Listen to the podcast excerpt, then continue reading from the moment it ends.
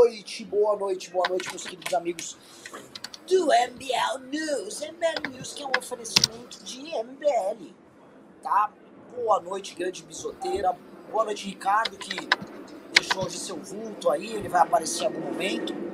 Estamos muito animados, vamos debater a recuada, a mijada do Bolsonaro. Como diz Nando Moura, bibi, bibi, mitou mijo na minha boca. E ele deu uma mijada, mas não é aquela mijada de, de do mija na minha boca, né? É uma mijada do cara humilhado, é uma mijada do cara que se cagou todo em público, pagou mico. Estava acompanhando, tem novidades da, da, da Olavosfera, né? Porque o que aconteceu é o seguinte, hoje estava todo mundo fazendo piada, nós fizemos, que houve a recuada e tava aquele monte de Rodrigo Constantino, aquela gente horrorosa lá, é, se humilhando, mas é, deram, passou duas horas, deram um salve geral na galera ali, e o papo foi o seguinte: ó, pessoal, voltou tudo. É pra apoiar o mito. Óbvio, gente, esse cara recebe grana. E o mito tá de pé e continua. Então eles já estão vindo com a estratégia que o mito é um estrategista. Isso foi tudo estratégia do mito. Eu acho que tem uma estratégia do mito que tá aí, que é dada, que é tentar esvaziar o dia 12. E a carta, ela tenta esvaziar não só o dia 12, mas o impeachment que tá vindo, a crise econômica, a debandada dos dólares que basicamente estavam fugindo do Brasil loucamente. Então o cenário é muito, mas muito ruim do Bolsonaro. E a carta tinha como objetivo esfriar tudo isso, tá? É, o Bolsonaro conta com alguns aliados nesse processo, conta, a começar pelo Partido dos Trabalhadores, que passou o dia operando para desmontar o dia 12, acho que o Bisoto deve ter visto, né? Bisoto, como bom trotskista, conhece bem os dramas de ser minoritário dentro do campo e enfrentar hegemonistas e tal. Saiba, Bisoto, que hoje enfrentamos, hoje e ontem, né? Enfrentamos o, o PT, o jogo duro dele, e descobri, assim, muito das nuances desse universo da esquerda em que eles sofrem demais na mão dos caras, né? Não sabia, assim, porque o PT é escroto, a gente sabe, ficar chovendo no molhado, mas não que era tão escroto dentro do próprio campo. Coisas que eu. É, isso acontece na direita, né, com o bolsonarismo, mas o bolsonarismo, ele Hoje só tem ou a pessoa é submissa completamente a ele ou é inimiga dele, né? não tem nem meio termo. Com o, com o, o PT não. É uma guerra fria ali e a pessoa meio que sente que não existe vida fora do petismo, né? Então foi um dia muito, muito louco, ou melhor, muito louco aí, é, de enfrentamentos com o PT, do PT tentando dar as cartas numa manifestação que ele não vai. Tive notícia magnífica do PSDB, gostei da, da nota do, do, Bruno Araújo, avisando que o seguinte, ah, o PT vai convocar grandes manifestações nacionais depois do dia 12 para unificar o PSDB. Com o PT não vou. Gostei. Porque saiu o PSDB, já começa a debater, daí o próprio campo da esquerda ali, a manifestação do dia 12 apontar para o que vem sendo, porque essa é uma manifestação bastante robusta, não há motivo para as outras forças de esquerda ficarem lá vivendo o inferno numa relação abusiva com o Partido dos Trabalhadores. Mas, tudo bem. O pessoal está muito animado aqui na live para falar do, do, da regada do Bolsonaro. Eu não estou animado com a regada do Bolsonaro, tá? Que ela pode ter um efeito prático sobre o dia 12, sim. Então, eu até pergunto para vocês: vocês acham. Digite 1 se você acha que o dia 12 esfria por causa da regada do Bolsonaro. E digite 2 se vocês acham que não, que continua a mesma coisa, tá? Vamos ver aqui pro pessoal o que o pessoal acha. Mas uh, é outra coisa que eu vou pedir. Estamos com 2.500 pessoas na like em apenas 3 minutos e meio. E estamos com quantos likes aqui? Com apenas 1.700. Dedo no like também, pessoal. Vota aí, como eu falei, e dedo no like.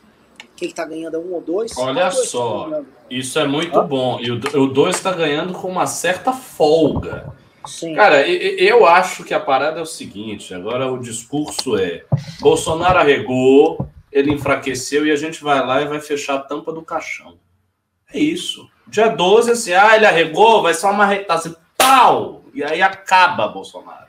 E aí é impeachment, fim, vai pra cadeia e, e, e, e vai para destruir. Porque assim, a gente iria, se, o, se ele não tivesse arregado, o clima ia estar muito quente, todo mundo com medo, esse foi um embate entre duas forças. Ele recuou, no momento que o inimigo recua, é o momento que você dá a porrada final. É quando você destrói o inimigo. Ah, ele tá ali recuado, e você vai lá e tal, quebra ele e acabou o impeachment e já era. Até porque, assim, a gente já sabe, isso aconteceu milhões de vezes. Essa é a dialética do Bolsonaro que está desde o início do governo. Ele faz a manifestação, ele dá demonstração de força, ele arreganha os dentes, aí depois ele dá uma, uma recuada. Aí passa um tempo, aí depois ele vai de novo, faz a mesma coisa e depois volta. Aí passa um tempo, ele vai de novo. E isso assim, isso é uma história velha já. Esse negócio do Bolsonaro recuar depois que ele faz demonstração de força é uma história velha. Eu só acho que desta vez foi muito ruim para o Bolsonaro, porque ele botou tanta força. O dia 7 foi tão significativo e bloqueio de caminhoneta foi, foi tão assim grande que a brochada foi muito grande. Sabe? Foi uma brochada épica. O, o pau dele caiu no chão. Foi, foi, um, foi, um, negócio muito feio, muito feio.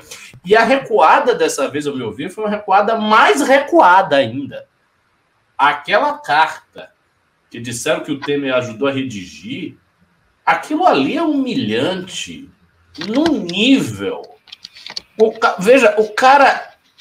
O cara, há dois dias atrás, estava dizendo que não ia obedecer à decisão do Alexandre de Moraes.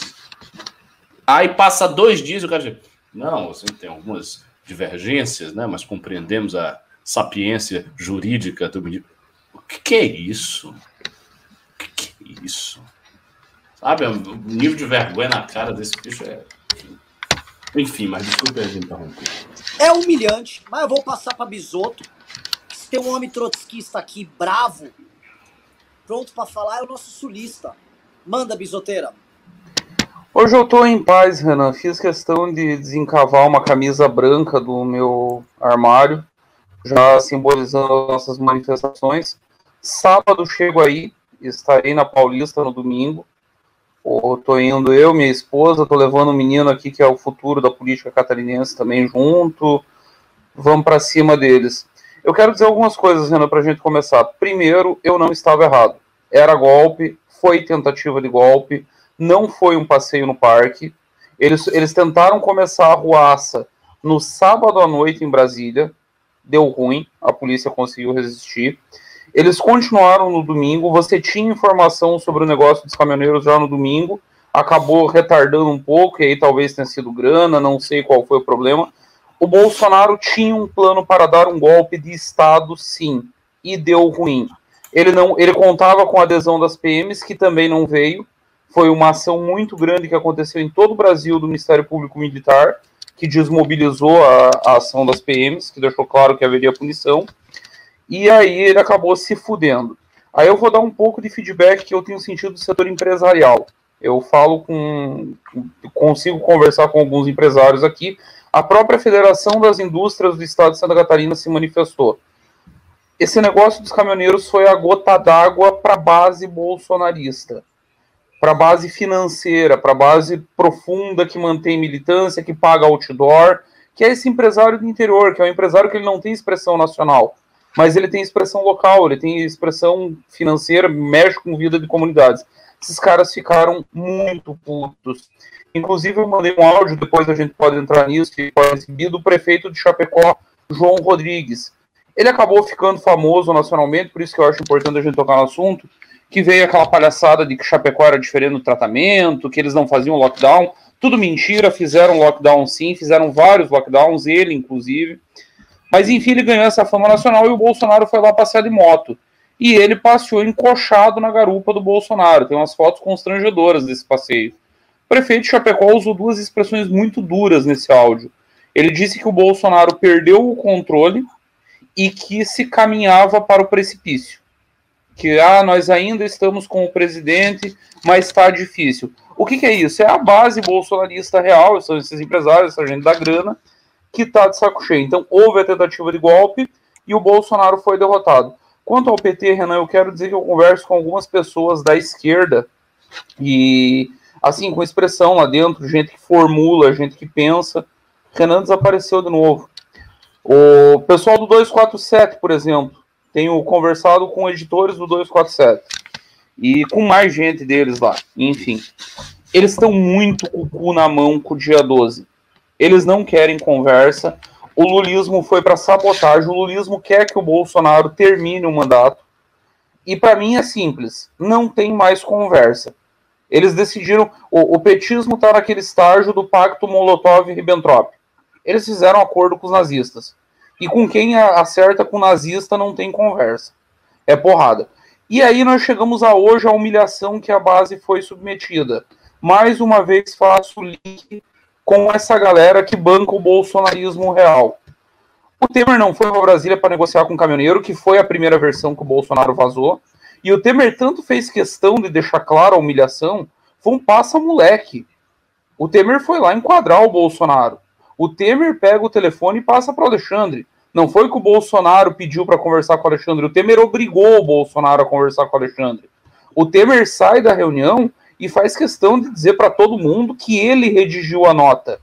Você passa moleque, isso é desautorizar completamente o presidente. O governo Jair Bolsonaro, que já não era grande coisa, acabou hoje. O presidente, de fato, passa a se chamar Michel Temer. E aí o que eu acho que o Temer está tentando fazer é aquilo que o Jucá já tentou lá atrás, um acordo com o Supremo, com tudo, para embarrigar, levar até a eleição. E aí eu, eu, tenho uma informação que, inclusive, a Universal já prepara o embarque na candidatura Lula. Valdemar Nossa. da Costa Neto prepara o embarque na candidatura Lula. Eu não sei se o próprio Temer já não prepara esse embarque do setor dele do MDB. Aí, ah, mais uma informaçãozinha de bastidor, que eu não sei se a galera sabe. O super-ministro Tarcísio, da infraestrutura, não é bolsonarista porra nenhuma. Ele é indicação de Moreira Franco. Ele é cota do, do grupo do Temer no governo desde o início. Então, hoje rolou um passa-moleque, não sei qual é o acordo. Imagino que o Temer está oferecendo algum tipo de tábua de salvação para a família.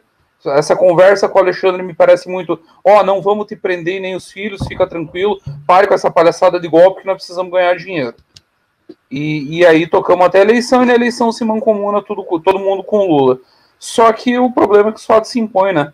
Os partidos já não querem mais conversa acabo de mandar também no grupo uma capa da Veja, dá para nós mostrar, é real, alguns meses atrás. Sim, a capa é real, Renan. Não, agora não. ou é antiga? Não, é antiga. Pode olhar, tem a ah, data ali na capa. Deixa... Não, ela é antiga. Essa é uma capa antiga, que é numa das dezenas de crises que o Bolsonaro já criou Aí ele entra em pânico, ele entra em surto, vai lá e diz que promete ser um menino comportado. Agora de noite eu assisti a live dele, ele já estava atacando de novo o TSE, dizendo que a eleição de 2002 foi fraudada, que ele teve muito mais que os, os 57 milhões de votos. Não tem conversa, é bandido, é fascista, é miliciano, vai continuar tentando dar golpe. Cada dia mais desse vagabundo na presidência é um dia a mais para se planejar e se tentar um novo golpe de Estado. Tentaram a primeira vez, deu ruim. Nós não podemos ficar contando com a sorte, indefinidamente. E o, quanto ao Lula e o PT, para mim, a partir de hoje está claro, não tem mais conversa. Eu falei aqui em outros news que se o Lula tivesse disposto a, a falar de impeachment, eu conversaria. Eu não teria problema nenhum, eu até aplaudiria o discurso dele, se, se é pelo bem maior. Que é o emblema: Stalin, Churchill e Roosevelt. Se é para derrotar o nazismo, a gente se une. Agora, esse vagabundo deixou claro que quer sustentar o nazismo achando que ele vai se beneficiar lá na frente. Tem que trabalhar e destruir e garantir. É, tem uma coisa que me tranquiliza, Ana. Quando nós acabar com esse filho da puta que tá na presidência, esse outro filho da puta vai junto. Porque vai surgir coisa nova no campo da esquerda. Ele não vai. Acabou o sequestro do Brasil por dois vagabundos. A luta do dia 12 se torna mais importante ainda. Falou muito bonito. Vou eu acho que já já esses assuntos da regada do Bolsonaro, caminhoneiros e a situação do Lula, elas começam a se entrelaçar, porque saíram uma série de matérias sobre o Lula, vendo que ele talvez tenha que realmente endossar o impeachment do Bolsonaro, uh, porque foi perdido o controle. E para quem está assistindo, tá, entendam bem, eu não tinha ideia do quão hegemonista era o PT e de como eles não aceitam ter o controle de processo político nenhum, tá? No impeachment do Fernando Collor de Mello, fui saber detalhes, né, como operaram isso. Como o PT não deixou nenhum outro partido ter liderança no processo de impeachment do Fernando Collor de Mello. Quando houve a grande oposição ao Fernando Henrique Cardoso, ela foi inteira conduzida pelo PT, e talvez o PT tenha plena consciência da função que isso teve para eles, para gerar a eleição do Lula em 2002, porque de fato a, op a oposição, a oposição mesmo, foi inteira liderada pelo Partido dos Trabalhadores.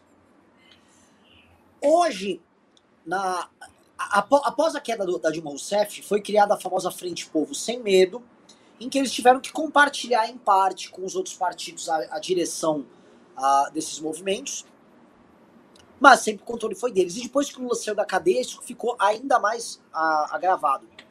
O que acontece? eles achavam que talvez pela lógica própria da polarização, eles iriam conduzir a queda do Bolsonaro.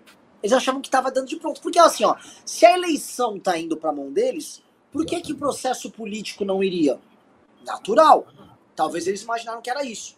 Mas eles imaginaram também que a ideia própria de que existia uma oposição ao Bolsonaro na sociedade civil contra ação, tipo, tipo a live que a gente está fazendo agora, com gente vendo, gente interessada em política. Porque a gente não é celebridade. Bisoto não é celebridade, o Ricardo não é celebridade, eu não sou celebridade. Ninguém aqui tá numa live com pessoas famosas. Nós somos três. três não, não seja humilde, você é o careca mais famoso do Brasil, Renan. Segundo careca mais famoso do Brasil. Segundo. E o segundo mais perigoso. É, é, estou, estou em segundo. É um segundo lugar que eu aceito de tranquilidade. Eu, eu segundo maior inimigo de Bolsonaro, é, cara, você tá. Eu estou operando bem. Então, é. o que, que, eu queria dizer? Uh, uh, as pessoas estão interessadas numa construção política à parte do PT. Só que o PT via assim: a gente tem rua, esses caras não vão ter rua. De repente, o dia 12 deu certo. Ai, ai, ai. E mais, as adesões da esquerda começam a acontecer e o PT começa a se preocupar até com o próprio palanque para 2022, porque o que está sendo entendido é o seguinte: se o PT for visto como desnecessário na construção da oposição ao Bolsonaro, em muitos locais, não digo os lugares onde Lula tem votação muito expressiva, em muitos lugares o próprio palanque petista passa a ser relativizado e a própria construção de um discurso alternativo ao deles, de oposição, inclusive na esquerda, passa a surgir. E aí, isso o PT não quer. Ah, isso o PT não quer. O problema é que a, este Bolsonaro que está se fudendo nos últimos dias e que está sendo reduzido a pó nos últimos dias, mostrou pro PT que assim não vai dar para ficar fazendo esse jogo de puta que eles fazem, que flerta com impeachment, mas que opera com os com o Bolsonaro nos bastidores. Porque vamos lembrar que o Zé Dirceu estava em Brasília operando para o Aras ser reconduzido ao, a PGR e pro André Mendonça se tornar ministro do STF. Em bom português, o PT estava agindo ali em conluio com o próprio Bolsonaro num jogo que tem benefício mútuo. Lembrando, inclusive, o... Bolsonaro pouco fala do PT nos últimos dias. E o homem do Dirceu, e o homem ah. do Dirceu no Supremo, Renan, também é homem de Bolsonaro. Dias Toffoli, não é à toa. Sim. Sim. Onde, onde a gente vai chegar nessa história? O PT hoje está paradoxalmente no paraíso das pesquisas eleitorais e no inferno das articulações políticas. E tendo que enfrentar do outro lado, não só a esquerda que está procurando um caminho, mas olha só que, olha só que kármico, o MBL, que conduziu as manifestações que derrubaram eles. E, parado, e assim, ironicamente, na paradoxa, ironicamente, o destino é muito irônico, é sobre um tema que envolve MBL e manifestações que o PT começa a perder o sono. Olha que coisa engraçada, né? Olha que coisa estranha. Como como a gente falava que a ideia de operar contra o Bolsonaro foderia a, o projeto hegemônico de poder do PT, e está acontecendo. E pode ser que tenha consequências ainda maiores, né? Então, pessoal, isso é mais uma razão para vocês irem às ruas no dia, no dia 12, porque, lógico, o tema é só fora Bolsonaro, e eu estou dizendo que é só fora Bolsonaro e tal, mas que fique o recado, porque este PT, a gente, nós somos tão diplomáticos que a gente ficou na nossa ontem e hoje. Não ficamos batendo de volta no PT. Agora, os ataques que vieram ao MBL são sujos e de gente que opera pro petismo dentro da imprensa. Aí calma. Fomos chamados de golpista, de fascista, de gente suja, imunda por parte deles. Aí não, não posso ficar quieto. Veja só, se você é um eleitor do Lula e quer ir no dia 12, está bem-vindo, será muito bem tratado. Agora, institucionalmente, aquele bando de pelego do PT dentro da imprensa vir ficar falando bosta, gente, eles que vão se fuder. Renan, Respeita só para nós situar, só para o pessoal entender o tamanho do desespero do petismo e o quanto eles apelaram. Teve Paulo Coelho tweetando. Paulo Coelho, eles apelaram para uma celebridade que é muito vinculada a eles. Eles apelaram para Paulo Coelho atacar o MBL. A, a coisa escalou no nível. Eu vinha recebendo recadinho há dias, Renan de gente das internas da esquerda. Só que eu não tinha noção de que estava tão grande assim o desespero. Eu, eu sei que não é a hora, eu sei que nós vamos debater isso depois do dia 12, mas eu falei sobre isso com o Ricardo, inclusive, em outro momento. Essa história do PT hegemonizando a oposição e concluindo na vitória do Lula em, 2020, em 2002, é uma das coisas que me faz crer que o MBL está na porta de ter um candidato presidencial. Eu sei que não, não é o projeto, eu sei que o caminho é, é pensado de um modo diferente, mas eu brinquei com o Ricardo que é mais ou menos como aconteceu na Revolução Russa de, de 1917. Os bolcheviques se viram praticamente obrigados a tomar conta do processo histórico. Não é que eles tinham um projeto, é que em seis meses a coisa degringolou tanto e eles eram único, os únicos com clareza política para operar que eles fizeram a revolução. Então, tá faltando tanta clareza. O, o que o Lula está fazendo é bizarro. Ele não notou que ele está se isolando do próprio, da própria base dele. Você não imagina quanto esquerdista perdido que eu vi hoje. Tá, mas não tem nenhuma outra manifestação. Eles já falaram que é pra gente ir, que não tem problema. Tiraram esse negócio de verde e amarelo, botaram branco. que mais que vocês querem que eles façam? Petista, eleitor do Lula, puto, puto.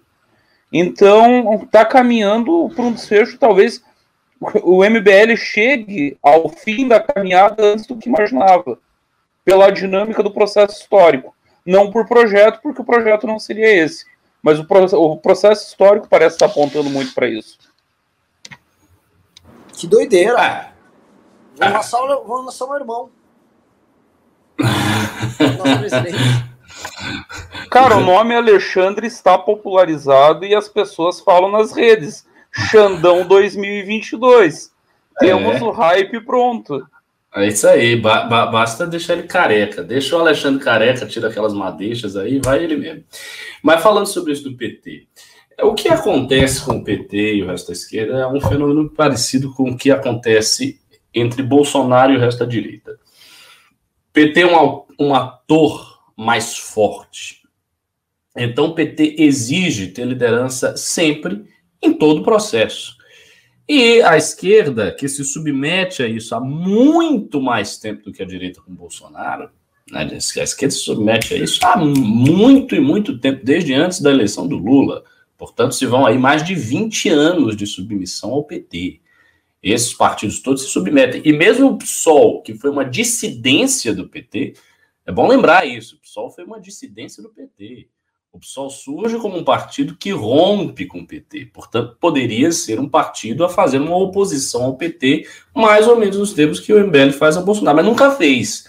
Havia algumas figuras estridentes que faziam, como a Heloísa Helena, uma das fundadoras do PSOL, que denunciou o Lula por se vincular à direita, etc, etc, e que foi arrasada pelo PT. Mas, e que não à toa, Ricardo foi o melhor resultado eleitoral do PSOL até hoje. Melhor que Boulos, candidato é verdade, a presidente. É verdade, bom lembrar. Pois é. Só que esse, esses partidos todos eles ficam ali na aba do PT. Então o PT coloca uma coleira de ferro no pescoço deles. E o fato desses partidos não terem um candidato à majoritária presidencial, um candidato forte, nacional, é um problema muito sério. É um problema muito sério eles não têm espaço de construção desse candidato. Não há espaço, e agora, nesse momento, também não há, porque o Lula está disparado nas pesquisas. Então, eles não têm esse espaço. Já até se cogitou pensar alguma coisa assim, uma candidatura alternativa, mais à esquerda até, que seria do Glauber Braga. É, ele mesmo já cogitou, ele já falou que poderia ser candidato como um candidato programático muito à esquerda, mas sem chance de ganhar, só para emplacar certas pautas.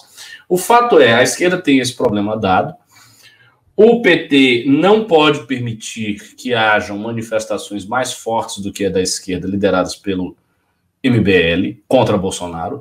Isso é uma anomalia histórica absoluta há um discurso antigo de vários influenciadores ligados à esquerda, segundo o qual o MBL não conseguiria fazer uma manifestação de porte contra Bolsonaro.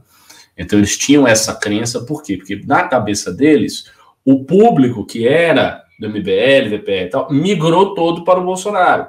Então o público do Bolsonaro é esse público que a gente perdeu. E na cabeça deles, o MBL não teve essa renovação de público.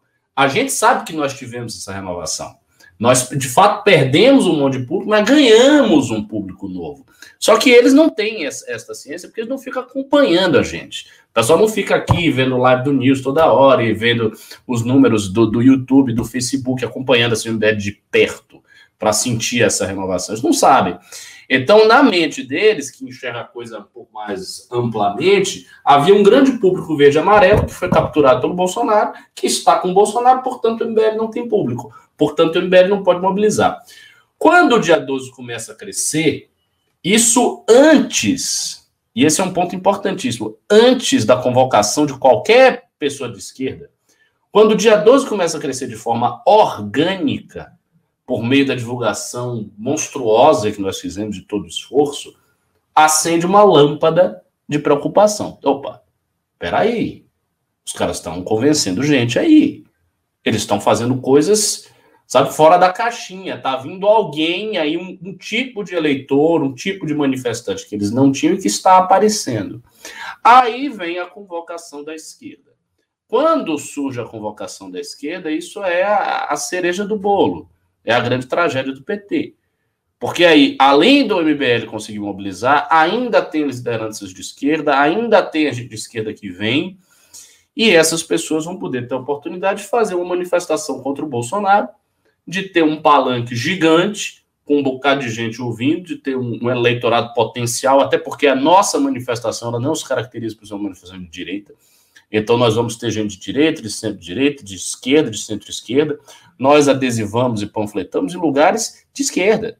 Então, um monte de gente de esquerda que viu ali nossos adesivos e que vai. Né? Essas pessoas seriam eleitores, em tese, naturais do Lula. Mas não é o Lula que vai estar ali, são outras lideranças de esquerda. É o Ciro, é Fulano, é Cicrano, é a gente do PCdoB, é a gente do PSOL. Então, são outras figuras que, é, que olham esses, esses líderes e que passam a se vincular ali, ou seja, eles empoderam esses líderes também, sem precisar esse, esse efeito passar pela peneira do PT, pela mão do PT. Então, isso é um problemaço para o Partido dos Trabalhadores, é um problema que eles precisam resolver urgentemente. Até então, para eles a coisa estava meio que resolvida, por quê? Porque eles estavam fazendo as manifestações deles sem botar muita força, essa é a verdade, sem empurrar o pé. Então fazia lá a manifestação pro forma e tal. Teve duas manifestações de que foram mais fortes, as outras um pouco mais fracas, mas dava lá o tom das manifestações contra Bolsonaro. E mesmo assim feitas já depois de um bom tempo, porque é bom lembrar, se fosse um outro governante, seria no primeiro dia ia ser manifestação e manifestação. Na época do Temer, o fora Temer, o Temer assumiu, já começou. Fora Temer, fora Temer, fora Temer, fora Temer, Ricardo. primeiramente fora Temer. For, assim, foi, foi agoniante o fora Ricardo, Temer. Cadê, cadê os pedidos de impeachment do PT? Aqueles que pois eles é. empilhavam na era FHC, que empilharam depois com Temer, que, com todo mundo. Itamar Exatamente. teve pedido de impeachment. Itamar tinha um mês de governo, o PT estava pedindo fora Itamar. Exatamente. Então, eles seguraram a onda porque a gente sabe que Bolsonaro é benéfico para o Lula. Então eles deram uma segurada muito forte. Tanto deram uma segurada que na própria esquerda, isso eu acompanhei, tanto no PDT quanto na extrema esquerda, PCB e outros grupos de extrema fora o PCO, que é enfim, um braço do PT, a esquerda estava cobrando o Lula. A esquerda passou um tempo cobrando o Lula para se pronunciar a respeito do impeachment, para se pronunciar a respeito de fora Bolsonaro. Eu vi isso aí. Eu vi várias cobranças de gente da esquerda em cima do Lula, porque o Lula não está falando. E não fala. O Lula, Lula tá quieto, o Lula tá, sabe? Ele tá assim, low profile. Low profile, tá fazendo social media lá com o Mano Brown. Ele não tá preocupado em ser liderança do processo fora Bolsonaro. Ele não está preocupado com isso. Ele está em outra. Então, este cenário faz com que agora o PT se veja numa situação delicada porque a possibilidade de impeachment aumenta muito. Tem uma manifestação que inegavelmente vai ser grande, conduzida pelo MBL, e tem lideranças de esquerda indo para uma manifestação conduzida pelo MBL. Então eles perderam a liderança, a liderança do processo se transferiu para quem de fato fez as manifestações contra a Dilma, portanto, na ótica dele, deles para os golpistas, e o PT ainda tem a possibilidade de ver o impeachment acontecer e de ser forçado a votar, porque obviamente a bancada do PT não vai poder dizer não no impeachment. Então, o voto das esquerdas é cativo. As esquerdas não podem dizer não pelo impeachment, você tem que votar. Tendo o impeachment, aí isso aí vai ser uma desgraça para o PT, principalmente se o processo de impeachment for conduzido pelo MBL. Porque aí, naturalmente, nesse processo, vai emergir uma figura de terceira via que será a figura nacional. Como o Bisotto falou, o Bisotto falou, ah, um candidato do MBL. Bom, eu não sei se vai ser um candidato presidencial do MBL, mas o fato é, vai surgir algum candidato que tenha uma interlocução boa com o MBL e que se houver um, se houver um impeachment, Bolsonaro sair por impeachment, este candidato vai herdar os votos de Bolsonaro. Os 20%, os 20 e tantos por cento do eleitorado que Bolsonaro está, tem na mão, esses 20% vão ter que imigrar para alguém. Isto vai acontecer. Então, isso vai ter que vir para alguém, isso, isso, é um fato dado. Para quem vai vir? Alguém vai, alguém vai aparecer. Né? Assim, vai surgir alguém. Da esquerda, por exemplo, pode ser o Ciro. Pode ser o Ciro que venha. Pode ser o Ciro que capitaliza em cima disso. E os Ricardo, outros candidatos? Ricardo, eu tenho monitorado as redes nas duas últimas semanas, desde que o Ciro anunciou a adesão ao 12 do 9, começou a postar sobre isso, falar sobre isso o crescimento do Ciro é um negócio assustador, tá? Nas redes. Eu não sei em que momento que isso vira intenção de voto, acredito que logo mais, mas o crescimento do Ciro nas redes é um negócio que chama muito a atenção. É, não, o, o, o fato é, isso vai acontecer, assim, é, é uma questão matemática. Se o Bolsonaro for impeachmentado, vai ter 20% do eleitorado que vai ter que ir para alguém. E não vai ser mais ainda para o Lula. O Lula já tem um monte de eleitor. Vai ter que cair no colo de alguém, vai fazer um trabalho e vai pegar esses votos. Ponto. E isso é preocupante para o PT. Porque, veja, com o Bolsonaro, o PT tem uma lógica simples. O Bolsonaro vai enfraquecendo, enfraquecendo, e ele vai fortalecendo, fortalecendo. Muito simples. É uma matemática básica. Ele fica fraco, Ricardo, fica forte. Me permite, me permite um parênteses rápido só sobre análise de pesquisa. Há seis meses atrás, um ano, o Lula tinha 20 e poucos por cento. Agora ele está beirando os 50. O que, que aconteceu? É. A rejeição do Bolsonaro fez isso aqui, foi para a estratosfera, e aí o eleitor vai para o Lula muito numa clave de quem que vai derrotar o Bolsonaro. Ah, o Lula é o que está melhor posicionado para derrotar o Bolsonaro. Então eu vou para o Lula. E vem muito daí o desespero do PT com a manifestação do dia 12. Porque se nós derrotamos o Bolsonaro antes, esse eleitor vai olhar e vai dizer: opa, não, mas peraí, eu nem preciso ir para o Lula. Tem outra opção para derrotar esse filho da puta. Tem gente que consegue, que vai lá e derrota esse cara. Então o fenômeno pode acontecer muito rápido sem ninguém esperar. Está desenhando para acontecer isso e o PT viu isso. A leitura de conjuntura do PT não está errada. Aonde que o PT errou, para mim, é muito claro, foi de achar que poderia jogar parado o tempo inteiro e leu muito mal a conjuntura. E aí eu reputo até a velhice do Lula. O Lula está achando que está na década de 80. Ele sacaneou com a eleição do Tancredo, ele expulsou o deputado petista que votou no Tancredo, ele não, ele não deixou o PT assinar a Constituinte a Constituição que o PT ajudou a fazer, só que ele esqueceu que nos anos 80 não tinha rede social, ele esqueceu que nos anos 80 os processos sociais demoravam muito mais a pegar atração, a chegar a informação na ponta. Ele esqueceu que nos anos 80 não tinham lives como essa, com milhares de pessoas assistindo, três caras desconhecidos, como diz o Renan falando de política. Houve uma ruptura tecnológica que aparentemente ele não entendeu e ele vai começar a pagar muito caro por esse erro na, no posicionamento da conjuntura. Eu não tenho a menor dúvida disso. Exatamente. Vou, eu vou sair um pouco desse tema do PT. Pessoal, vocês, okay. digite um, vocês estão curtindo o tema sobre o PT. E digite dois, vocês querem que a gente volte para a questão do Bolsonaro e a regada. E digite três, vocês querem falar sobre caminhoneiros e Zé Trovão. Tá? Eu vou ver aqui porque é bem quente a, a, esse assunto caminhoneiros também. Uh, enfim, vamos ver, pessoal. Um, dois ou três, vamos ver. Ih, cara, o pessoal que a gente fica falando do mal do PT é um. Pera, não, não tem O povo que tá dizendo. Mas assim, eu tô curioso sobre esse negócio do. do, do não, aumentou Dos dois. caminhoneiros. E os caminhoneiros? É, vamos pro 2 e o 3, né? É, você citou, Bisoto, o prefeito de Chapecó, e até faz sentido que Chapecó tem um frigorífico gigante, né?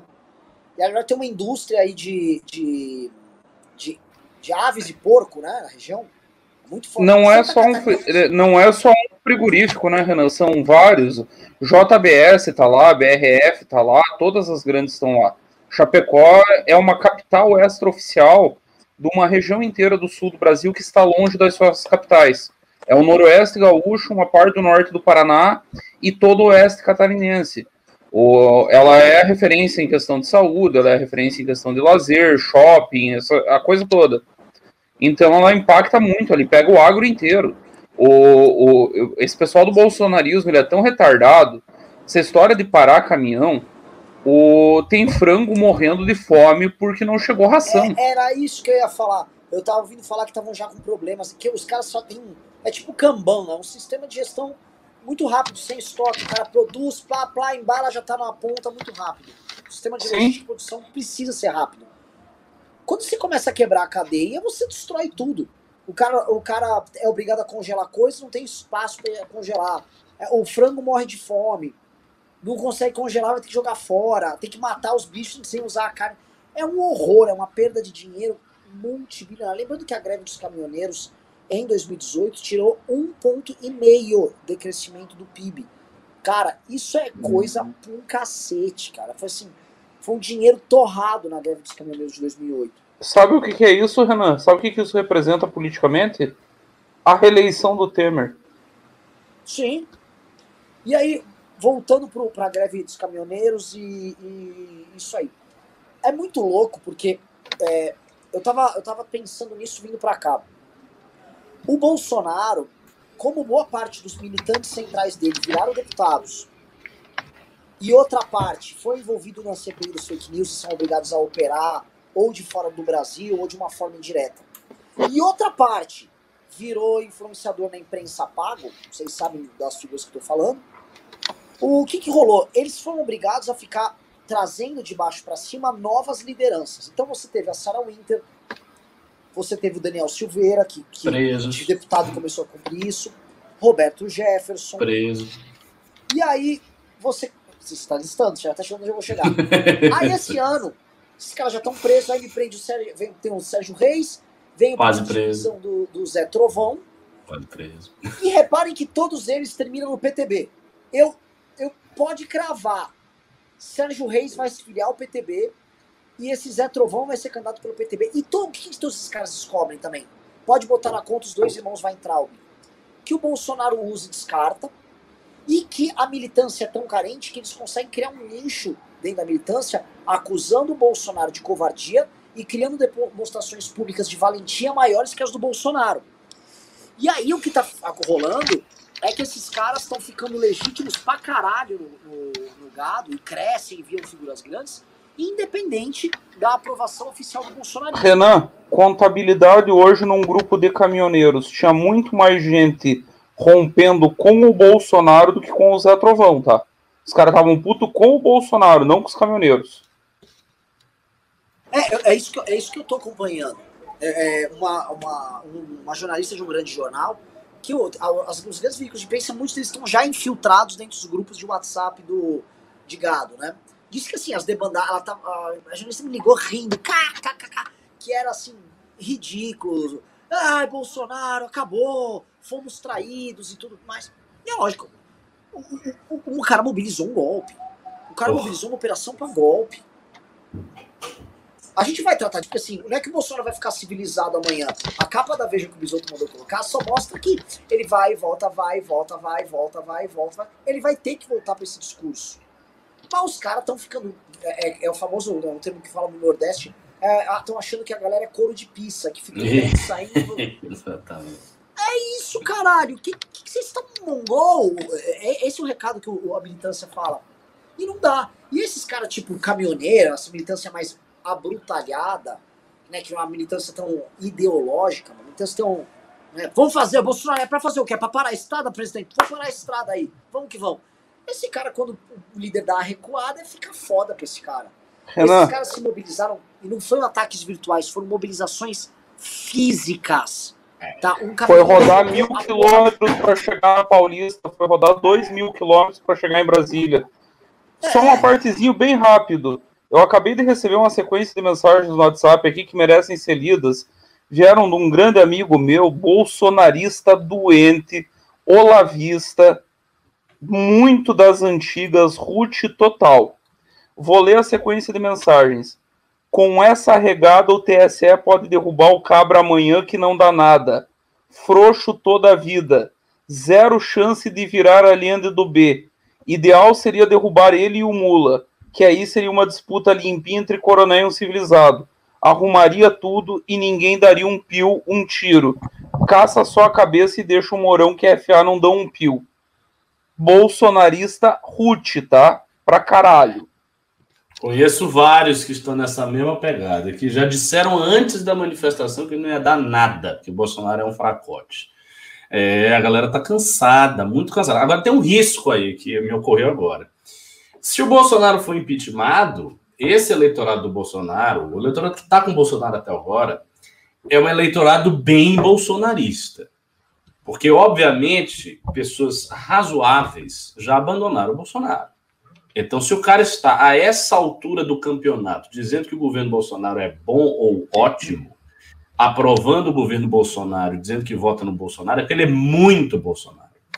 Qual é o risco? O risco é, se Bolsonaro for impeachmentado, pode surgir um Roberto Jefferson, uma figura do tipo, um discurso mais radical dizendo eu sou de verdade, eu faço, eu aconteço. E, por exemplo, o Roberto Jefferson teria credencial, ele foi preso pelo fato. E aí, este cara, ao invés de outra figura da terceira via, tipo Dória, Ciro, etc, etc, esse cara pode pegar uma parcela grande desse eleitorado. Porque ele vai vir com o tipo exato de discurso que o Bolsonaro está fazendo hoje e que está mantendo esses 20 e tantos por cento que ele tem só que dizendo, eu sou de verdade, aquele cara era de mentira. Por isso ele caiu. Mas comigo vai ter golpe de verdade. Me bota na presidência e eu derrubo o sistema todo. E isso é um problema, porque aí a tal da terceira via democrática de esquerda e de direita teria também dificuldade, porque viria um outro louco, mais louco, para arrebanhar esse eleitorado. Uma coisa que a gente e sem ser chamado de ladrão. No xadrez. Isso, eu escutei, sem ser chamado de ladrão. Eu não tenho família de ladrão. Não tenho rabo é... preso, por isso eu posso derrubar o sistema. Essa semana eu escutei uma conversa que esse seria o projeto do Eduardo, tá? Hum, mas aí, mas o Eduardo Bolsonaro, se o Bolsonaro cai, o Eduardo não vai para lugar nenhum, porque o Eduardo é sabe, da família. Sabe qual que é a ideia? Sabe qual mesma... seria a ideia, Ricardo? A ideia é a seguinte: o, é fronte nacional. O sistema vitimou o mito e eu vou resgatar o, o bolsonarismo puro. O meu pai tentou negociar, o meu pai tentou. Hum, também não. O lance deles, assim, tipo, posso falar o que estão comentando? Essas figuras aí que vocês mencionaram também estão fora, tipo Sérgio Reis. Se ele botar assim de Mas fora, o Roberto Jefferson não. Político. O Bob Jeff, o TSE é caça direito político, condena e tira os direitos dele na ficha limpa. Não sei. Fizeram com o Lula em 2018 e um, o PT trocou de é. candidato em 18, Ricardo, com um candidato líder das pesquisas com 35%, entre 35 e 40. O segundo tinha 20, que era o Bolsonaro antes da facada. E o PT foi obrigado a tirar. Né? Esqueçam que alguma dessas figuras grotescas, eu acho que alguém que talvez não esteja na linha de tiro consiga. Quem sobreviver a esse tiroteio e tente retomar esse discurso com algum verniz mais para frente, vai conseguir. Talvez até um dos irmãos Weintraub, não descarto. Mas essa turma, sugerir. Zé Trovão, Sérgio Reis, estão mortos. O Zé Trovão, você está falando de quem? Do deputado federal Zé Trovão? É dele? Tá só, só para eu saber, tá? Não, é do presidiário, é do presidiário, Renan. Ou do candidato à terceira via, não foi você que é, lançou ele hoje de tarde? Com Sensacional! Zé Trovão muito, muito mais, olha, muito mais expressivo no antibolsonarismo do que dois terços do candidato da terceira via, viu? Tô falando, tô, tô, tô pra dizer assim, ô, ô, oh, peitou o Bolsonaro, tô, tô, tô, com saudades de alguém aí peitar o Bolsonaro. Ô, oh, meu áudio tá ruim? Tá, ou tá dando pra ouvir? Tá dando pra ouvir. Eu li, tá, eu li ali nos comentários que teu áudio tá ruim, pra mim tá ótimo desde o início. Um nos comentários eu, a galera falou pra mim tá bom. Eu dentro, porque eventualmente é, tá, eu tô numa varanda, é, acho que melhorou o áudio. Eu ia falar para vocês um outro, outro, assunto aí envolvendo Ana Raia, Zé Trovão aí, mas assim, esse assunto é, é, é bem, é bem central. Vocês acham que é, conforme essa militância nova militância legítima do bolsonarismo, mais radical que a anterior, ela vai desanimando. E ela vai criando quadros. Tá tendo um padrão. Esses quadros vão parar no PTB do Roberto Jefferson. E eles vão criando um caminho paralelo. O bolsonarismo começa a ficar refém de uma militância que é mais radical do que ele. E ele começa a sofrer na pele algo que ele se acostumou a fazer com os outros. Porque olha só que merda. O Bolsonaro ele teve que dar uma recuada institucional. Soltou uma carta aí que um tucano assinaria essa carta. né? A, a, carta do Bolsonaro foi uma, uma, uma, bosta de carta. Então, assim, o que ele fez é, mostra que ele é obrigado. Assim, o Bolsonaro se curvar momentaneamente à institucionalidade, é, gerando essa rebelião na militância, vai provocar o que aconteceu agora com os caminhoneiros, que foi uma desobediência deles ao Bolsonaro. Lembrando que tem locais que tem caminhoneiro fazendo greve até agora. Inclusive lá em Caçador, minha terra natal, eles não abriram o bloqueio. É. E lembrando que tem, eles estão igual os sebastianistas, né? Então o, o, verdadeiro Bolsonaro vai voltar. Isso aí é, isso é mentira. E o e o a galera que tá acampada ainda lá em Brasília, se eu não me engano, ainda tá, que eu não vi as notícias aí no final do dia. Bom, o pessoal ainda tá lá decepcionado, humilhado, mas ainda tá. O que, que eu prevejo? É impossível que depois dessa mijada para trás, o, o para manter a existência da própria militância, os bolsonaristas não venham a criar mais alguma crise nova, porque eles precisam sobreviver. O que eu quero dar de exemplo para vocês que estão assistindo é: não vai dar para o pessoal amanhã na Jovem Pan, que é uma emissora a soldo do governo, vamos falar bem real, não vamos ficar com hipocrisia. Não é possível na Jovem Panos lá, o, o bosta do Augusto Nunes, ficar falando grosso que o Bolsonaro foi responsável, vai fazer a bolsa subir. Não dá, cara, você não tem audiência falando isso. Você não vai conseguir conduzir. Eu nem sei o que esses caras falaram hoje no Pingo nos Is, eu tô curiosíssimo. Por que, que o cara vai falar numa situação dessas? Pessoal, oh. pessoal aqui dos comentários, Renan disse que a Jovem Pan tava em cima de velório e batendo muito. No é sério? No Bolsonaro? É, é, o, é, é, o que eu li aqui ah, por cima do, dos comentários. Eu não ouvi, não sei, não. Eu nem imagino que depois da leitada que o Bolsonaro deu no Augusto Nunes durante o programa, que ele abriu a live dele hoje, ele gastou 30 minutos para dizer o quanto Augusto Nunes era lindo, maravilhoso, perfeito, que era o único jornalista que prestava no Brasil. Eu não imagino o pessoal dos pingos indo para cima. Deixa eu só abrir um parênteses rápido aqui para uma breaking news. O Guilherme Macalossi acabou de me mandar aqui no WhatsApp o governador Eduardo Leite falou em entrevista para ele que pensa em ir na manifestação. Eu não sei se ele já tinha confirmado, mas ele fala que vai nas manifestações convocadas para o dia 12. Então, mais uma figura importante que adere. É, Isso é muito bom. Isso é muito Isso bom. É muito bom. Meio tardio. Tardio, exatamente o que ia dizer. É. Mas. Ah, gente, tá mas vamos abrir os braços. Para sectarismo, deixa o PT tá e deixa esses filhos da puta falando sozinho. Ó, oh, deixa eu só falar um negócio rapidinho, rapidinho. O PCO se pronunciou sobre a manifestação do dia 12, tá? É, quer que eu leia? Só, só que engraçado. Leia. E é muito legal que eu, era o site deles mesmo, o DCO. Né? O dia, e aí ele falou assim. O Diário da Causa Operária. Eu sou do é... tempo que eles vendiam isso de porta em porta. Comprei, inclusive, algumas vezes. Formatação é bonitinha, tá? É, é elegante o Diário da Causa Operária. E eles falaram, através das redes sociais, o presidente do PCO, Rui Costa Pimenta, denuncia a política de ficar a reboque da direita golpista que leva adiante setores da esquerda pequeno-burguesa. Inclusive mostra que quando os atos saíram da esquerda no dia 7 de setembro, a esquerda se escondeu embaixo da cama com medo do bicho papão. No entanto, no ato do dia 12 chamado pelos fascistas do MBL, eles correm para participar. Aí vamos ler o tweet dele. A esquerda pequena burguesa que diz que vai no ato do MBL é como uma criança que tem medo de bicho-papão. Se, vocês mostrar, se você mostrar eles um bicho-papão, eles apoiam até os golpistas fascistoides do MPSDB, do DEM e do MBL. No dia 7 estavam com medo de sair às ruas por causa do bicho-papão. Não, vamos falar, explicar, Rui Costa. No dia 7 vocês foram porque todo mundo sabia que ia ser uma bosta, vocês foram pagos para ir, porque vocês são militância paga do PT. Vocês são capangas do PT, então vocês têm que fazer esse papel. É que assim, é muito triste ser um analista como o Rui Costa, que ele até fala algumas coisas que são engraçadas tal. As pessoas acham o Rui Costa um cara lúdico, mas ele é um capanga. O papel do PCO é, ser capanga do, do, do PT e pronto. Tem um ah. perfil maravilhoso no Twitter que é o PCO Bot.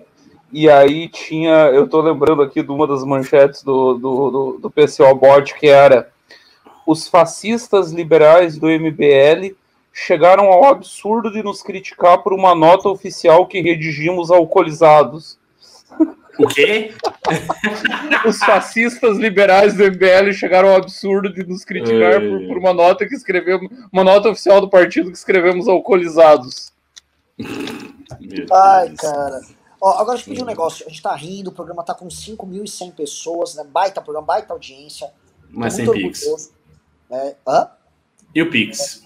E uma merreca de Pix. Mil reais de Pix. É porque eu não passei a sacolinha ainda, né, Ricardo? É, sabe como é que é. Pessoal, manifestação tá aí. Manifestação tá aí. Precisamos da porra do Pix. O Pix, a chave tá aqui embaixo. suporte.org.br Pessoal, eu só quero avisar para vocês que agora assim, né, todo mundo, o, o PSO denunciou que a esquerda pequeno burguesa tá vindo no ato dia 12. O, a, o PT tá denunciando que as elites golpistas de 2016 estão de volta. Eu só queria avisar, pessoal, que por enquanto, pode até ter golpista, mas elite ainda não tem. Entendeu? Então, então é o seguinte, cara, vai depender. Ô, Renan, me permita ah. dar um depoimento pessoal, já que estamos no momento de passar é a sacolinha. É sempre. Sacola. É sempre. Não, mas é, é, é para passar a sacola, tá? É para passar a sacola. Tá. Senão, é que você não frequentou a igreja evangélica, você tem que aprender. Na hora da sacolinha, você leva alguém para dar um depoimento comovente Aí o pessoal se comove, dá o dinheiro, conta um milagre, fala de uma conversão. Eu quero dizer o seguinte: assim como todo mundo nesse país, eu sou trabalhador, eu, eu dependo do meu salário e eu tenho uma família para sustentar. Eu tenho um filho pequeno de 7 anos, eu tenho gasto com escola, eu tenho gasto com plano de saúde e tá todo mundo na merda. Minha esposa vai no mercado fazer compra e o 500 reais que lotava a casa, hoje mal e mal dá para ter um, uma comidinha ali para uma semana não é mais para um mês. A inflação pegou no bolso todo. Então, eu tô quebrado como todo mundo tá quebrado. Eu tô dando um jeito de ir para São Paulo protestar, tirando dinheiro sei lá da onde. Eu não tenho grana, eu tô quebrado, eu tô fudido. O MBL tá fazendo isso sem fundo partidário, tá fazendo isso sem empresário, sem Faria Lima. Aliás, essa hoje foi uma das coisas que eu vi o quanto o PT tá deslocado da realidade. Uma das coisas que eles mais batiam era dizendo que o MBL é um bando de Faria Limers. Faz quanto tempo que você bate nos Faria Limers, Renan?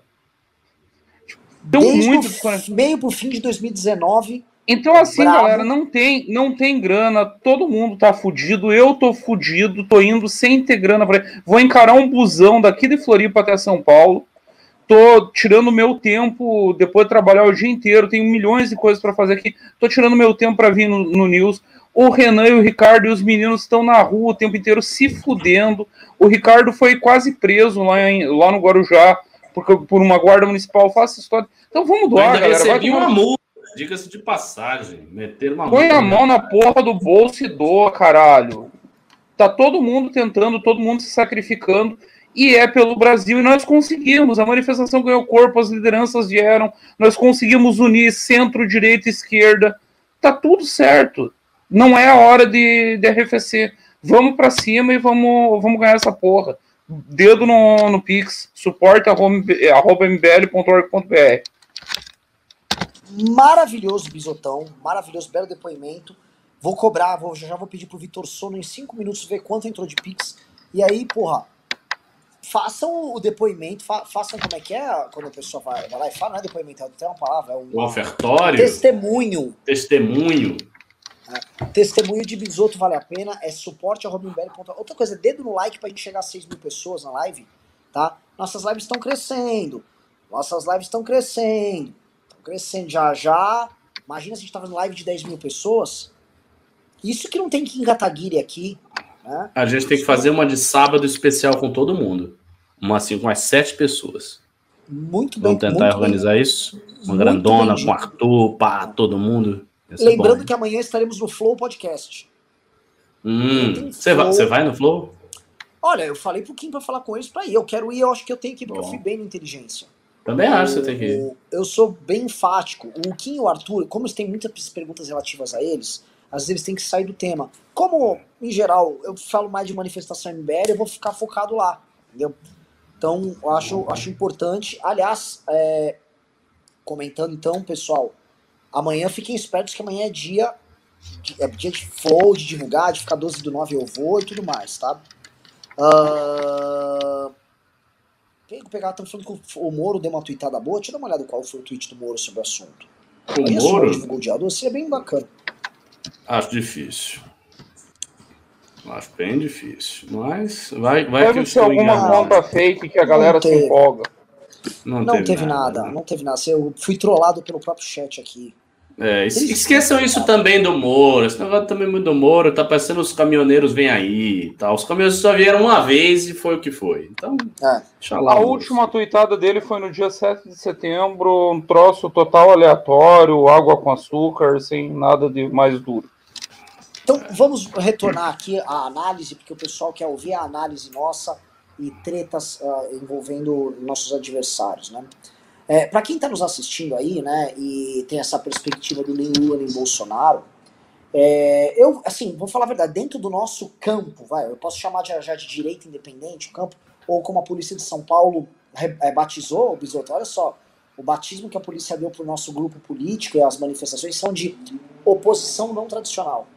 É sério? É, maravilhoso, ótimo, maravilhoso. Oposição não tradicional, gostei. É, então agora tem governistas, oposição e oposição não tradicional.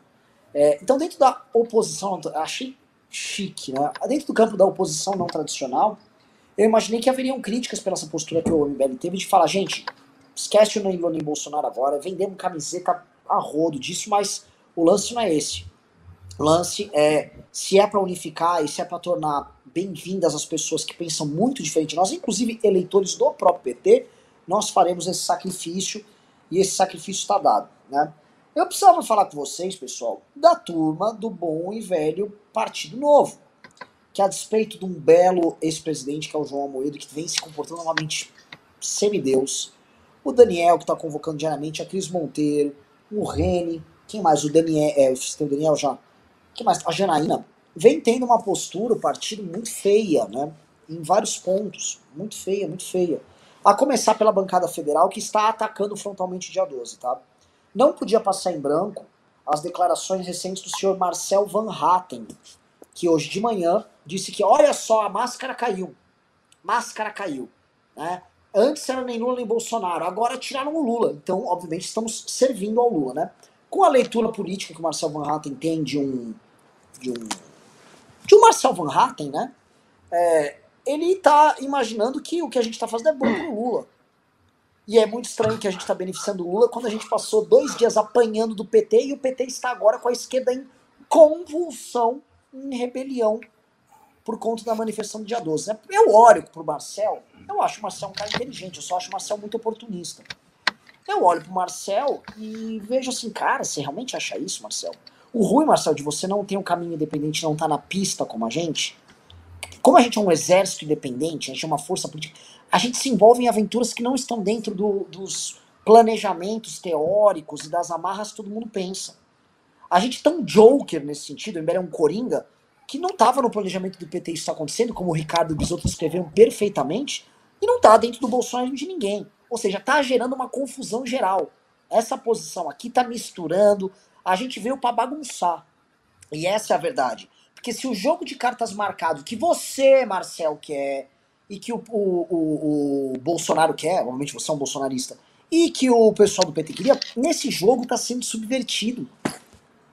E essa é subversão que tá, tá rolando e que tá moendo e as coisas, coisas novas estão surgindo aí. Vocês têm que ver, assim, ele jamais vai entender as conversas que nós tivemos com essa oposição de esquerda e com gente de direita sobre o que tá rolando agora, né? Ele veio, né, né trabalhar com os clichês, e eu vou falar, essa linguagem do ah, você não tá comigo, você tá com Lula. essa, essa lógica aí já tá, já tá cansada, velho. Não tá, nem dói mais na gente. A gente não tem dano algum com esse argumento, pra ficar claro. Mas ele foi tentar, foi tentar fazer isso para gerar uma demonstração pública de virtude, né? Nossa, olha só como eu sou diferente, né? É, e como não tem a ver com esses petistas. O problema que eu fui lembrar, pessoal, que o Marcel e o pessoal do Novo lá de Santa de, de Rio Grande do Sul o Camozato e tal, apoiaram. Vocês me ajudam, é que às vezes eu acho que o cara. Eu, eu não quero ser muito grosseiro, eu gosto do Marcel na física, tá? Eu gosto dele como pessoa. Eu tava lembrando que o Marcel, ele apoiou o impeachment do Marquesan, e eu fui ver quem estava apoiando o impeachment do Marquesan com ele e operou pelo impeachment do Marquesan. Manuela Dávila, Fernanda Melchiona do PSOL, o PT do Rio Grande do Sul inteiro. Eu olhei PC do B, PT, PSOL e os patriotas do Novo. Vocês endossaram juntos e operaram juntos no pedido de impeachment. Eu queria entender se o Marcel é comunista, tá? Eu, eu fiz questão de ligar pro, pro próprio ex-prefeito de Porto Alegre e falar: me conta. Entra, não, todo mundo, fui checar, todo mundo realmente participou do impeachment. Mas que interessante, só que assim, o ex-prefeito de Porto Alegre, além de não cometer crime algum, que ele foi absolvido de todos, eu não soube de, dele estar tá tentando organizar manifestações golpistas, sei lá, tentar fazer a República Rio Grandense, ele organizar uma nova revolução. não vi o Marquesan tentar isso. Eu não vi o Marquesan matar 600 mil pessoas numa, numa pandemia. Na verdade, a gestão da pandemia da parte do Marquesan foi boa pra um cacete, tá? Eu não vi o Marquesan fazer nada disso. E eu fico um pouco impressionado porque o Marquesan fez ajuste fiscal e entregou a prefeitura de Porto Alegre. Se for até para comparar com o Bolsonaro e com o Paulo Guedes, com dinheiro em caixa, com mais dinheiro em caixa do que o governo do Rio Grande do Sul. É sério? Então, é. Então, o que eu vejo é o seguinte: me parece que não é que eles só. que, eles se aliam com a esquerda e são comunistas, né, Marcel? Mas me parece que vocês fazem isso através de um oportunismo barato e sórdido, imundo, com teor eleitoral. Então, na hora de se beneficiar eleitoralmente com pedidinhos de impeachment com vocês se unem sim e não se unem por um bem maior, você se unem por um mal. E por um mal menor ainda, hein? É um mal, é um mal cocô. Renan, feio, isso, porque, isso porque você ficou só no fato político, que escancara a hipocrisia dele. Nós poderíamos falar dos financiadores históricos do Marcel, como a Grendene e o grupo Gerdau, que viveram pendurados no BNDES do Lula durante todos os seus governos. O, o Jorge Gerdau e o Hampter, que é um dos grandes amigos e conselheiros do Marcel, ele era conselheiro da Dilma. Só isso, até o fim do mandato, não abandonou ela em nenhum momento. Então vá para casa do caralho com o discursinho. Vocês não me apoiam, vocês são comunistas. É, vai se fuder. Um amigo meu que tá morando em Houston, no Texas, atua na indústria petrolífera, tweetou essa semana um negócio engraçado. Rodrigo Nunes, o, o nome desse meu amigo. A propósito sobre Twitter, me sigam lá, galera. Eu tô por oito de chegar em 3 mil como um não famoso do interior catarinense, isso para mim é muita coisa. Sigam lá o arroba do Bisoto. E o Renan parou de me dar RT também, e isso diminuiu bastante eu meu crescimento. Eu não te vi mais followers. no Twitter. Eu não te vi. É porque o teu tá muito bombado. Se o meu tá depois do, das últimas semanas, eu imagino o teu. Não, meu, o meu. Aliás, o Twitter pop, cara. O Twitter cresceu. O, o Twitter do MBL cresceu pra caralho também. Mas não, tô, o troço, cara, tá absurdo. Tá absurdo. As redes estão absurdas no modo geral. Mas retomando o que o Rodrigo Nunes falou sobre o Van Hatten é o seguinte: ele pegou um nicho de discurso que vai dar para ele se eleger vereador de novo na cidade natal dele. Naqueles grotões bolsonaristas do interior do Rio Grande do Sul. Não, o, eu, o Marcel vai ser muito bem votado para deputado federal. Como a Carol Detone aqui, eles vão ficar Sim, com a rebarba do. Não, vai, não, vai, ser o nicho, o gueto, é o PSOL da, da direita que vai sobrar depois que tudo isso passar. É, é isso, é isso. Só que assim, é, eles estão comprando o Bolsonaro ainda. Eu queria lembrar que o pessoal do movimento liberal, que também é da, é da turma do Marcel, o pessoal do. O, a forma deles apoiar a manifestação do dia 7 não foi falar vá na manifestação do dia 7. Eles ficaram endossando o discurso da liberdade de expressão e atacando Alexandre de Moraes. Soltando cartinha, soltando manifesto, fazendo tweets sobre liberdade de expressão. Como se assim, o outro grande problema do Brasil hoje, que está quebrado e que estava tá, sendo alvo de uma tentativa de golpe de Estado, fosse ah, os ataques às liberdades de expressão. Né? Eu, eu, eu olho assim esse, esse discurso dos caras, eu fico, eu fico meio em choque, né? Porque eu volto a repetir. Você tem ataque, na verdade, é, é, eles acham que é um ataque político às posições de determinadas pessoas que se posicionam de forma golpista contra o, o, STF. Mas eles chamam de um ataque político. Eu queria lembrar que houve uma série de ataques políticos do Bolsonaro contra opositores deles, usando franjas do bolsonarismo no judiciário, na Polícia Federal e em Polícia Civil. Teve gente que foi presa em Minas Gerais, em vários lugares por fazer manifestações contra o Bolsonaro. No Rio Grande do Sul, teve uma senhora que foi detida por bater panela durante uma, uma motociata bolsonarista. Tentaram prender a gente, tentaram me prender, e não houve solidariedade alguma dessas pessoas. Eles simplesmente fingiram que nada aconteceu. Essa é a verdade. Então, não existe discurso algum porque se for falar de liberdade, né? Você vai falar de liberdade de expressão, né? Vamos falar de liberdade também nesses outros sentidos. Né? A, Alguém defendeu o Luciano Ayan quando foi preso por 10 dias, de forma claramente justa? Exato. V vamos citar aqui o Ayan. Alguém defendeu o Luciano Ayan que tem uma prisão absolutamente absurda e arbitrária. Ah, o, o Luciano Ayan de esquerda, foda-se a posição do Luciano Ayan, tô nem ligando. Ele é um ser humano. Ele teve a vida dele destruída por uma prisão Não arbitrária teve bizarra. Um, um, um, um, ninguém veio defender ele. Ninguém. Zero. Porque todas as posições. A defesa da liberdade. Olha, nós defendemos, defendemos liberdade de falar. O cacete defende porra nenhuma. Vocês defendem o que é conveniente pro Bolsonaro. E esse movimento liberal de bosta, que tá, que tá aí rastejando pro Bolsonaro de forma humilhante, tá aí para cumprir esse papel. O Constantino, na verdade, é o grande expoente. Eles vão falar a verdade. O Constantino é expoente dessa gente. Porque Constantino, pelo menos, como ele, né, ele tem que exercer esse papel, ele fala o que essa galera realmente tem que falar. Os outros fazem o somebody love, mas todos os outros, vocês sabem do que eu tô falando, estão cumprindo esse papelzinho patético, sim. Perguntaram, fala da Janaína Pascoal. O que, que vai falar da Janaína Pascoal? Já falamos tanto, a Janaína já era. Aliás, eu não vou ficar mais falando de louco. Porque o caso da Janaína Pascoal ainda é pior do que o do Van Hatten. É, é um caso assim, tem oportunismo pra caralho, tem, mas tem algum grau de loucura aí no meio. O, o caso da Janaína é pior porque é um caso parecido com o do Constantino. O Van Hatten nunca foi humilhado do jeito que a Janaína foi. A Janaína foi humilhada pelos bolsonaristas. Eles falavam coisas horríveis dela. O Olavo disse que ela não servia nem para ser comida. Eram coisas pesadíssimas. E a pessoa não tem vergonha. Tipo, ela não olha, tipo, os caras me esculacharam, pô, não vou defender, né? Tipo, o cara chega de você, você é um merda. O seu nome é Cocô Instantâneo. Cocô Instantâneo. Aí o Cocô Instantâneo vai defender quem diz que você é um cocô. Cara, assim, foi uma falta de amor próprio que, meu Deus. Não, e teve agora, você viu o tweet dele recuando?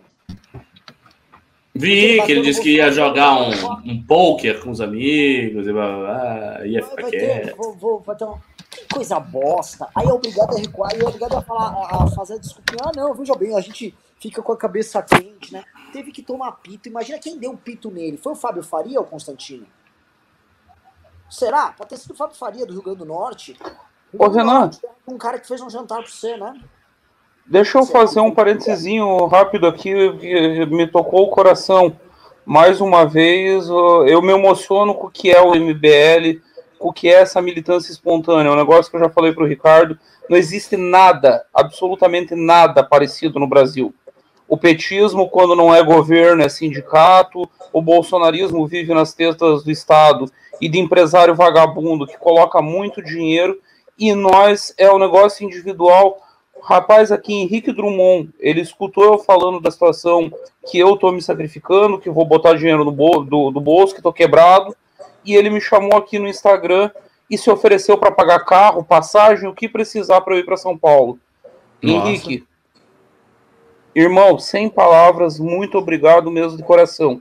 E assim, galera, continua mandando os pics porque precisa. Não se faz política sem grana e aqui nós fazemos política com vocês. O MBL sempre fez política com as pessoas. Eu queria perguntar para vocês, Bisoto, é, existe alguma outra força política que em live, e assim, não estou falando política irrelevante, força política relevante, que em lives discute o que vai fazer, o que pensa, como vê o cenário, porque é muito louco isso, né?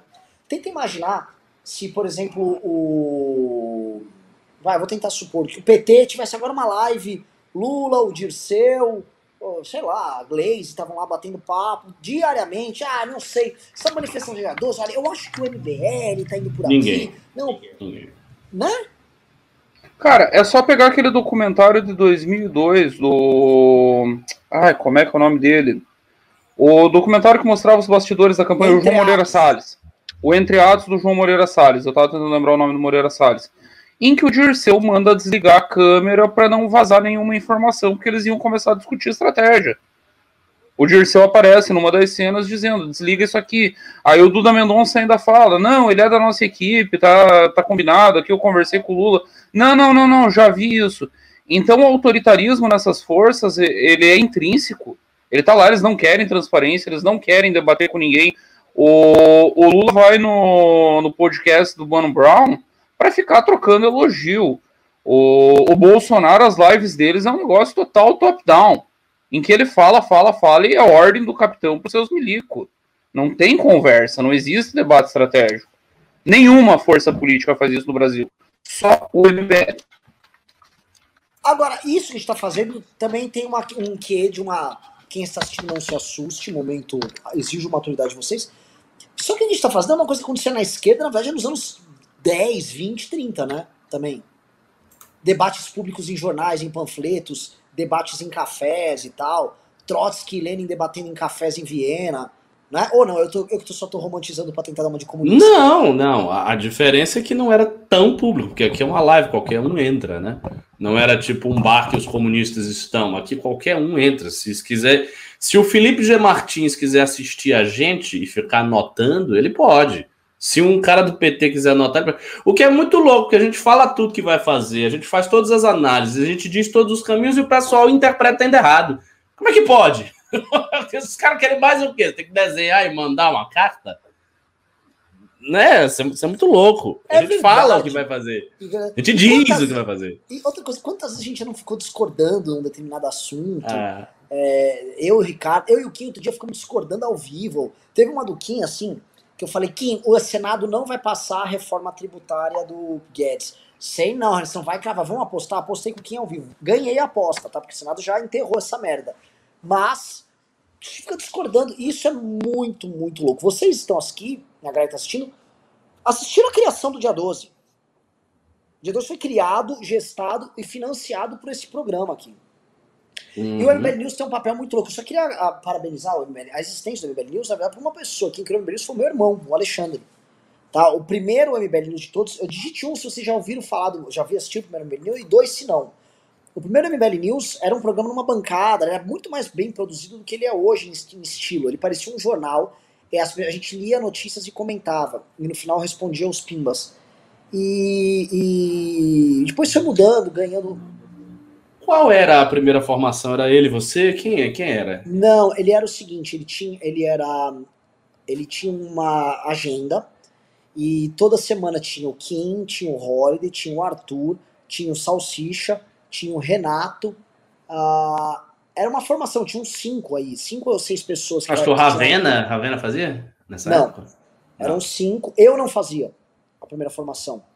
E eles foi durante um ano essa formação. Aí algumas vezes eu aparecia, o Ayan já fez uns episódios e tal. Aí em 2018 é, também não fui, também evitava ficar fazendo e tal. Meio do ano eu comecei a fazer o canal do YouTube, aí eu comecei a participar mais. Aí é, final de 2018 e começo de 2019 eu comecei a fazer praticamente todos os dias. E aí eu comecei a fazer com. Aí não, desculpa. Aí teve um que a Francine tocava. Isso, nossa, era a Francine, era o rosto, ela ficava no meio, aí tinha Antes, antes dessa época da Francine, é. eu já apanhava pra caralho nos news. Lembra quando nós dois éramos os únicos a bater no Bolsonaro, né? E era enxurrada de gado, debulhando porque nós batíamos no Bolsonaro? Nós apanhávamos Verdade. muito, muito, muito pra caralho. É. Porque naquela época a gente tava tentando criar uma candidatura alternativa e tal, mas era osso, já, o gado já tava assim. Vou falar, apanhamos muito na greve dos caminhoneiros. Apanhamos muito também numa greve dos policiais no Espírito Santo em 2017. Oh, é, muito coordenador do MBL saiu por causa dessas gadices.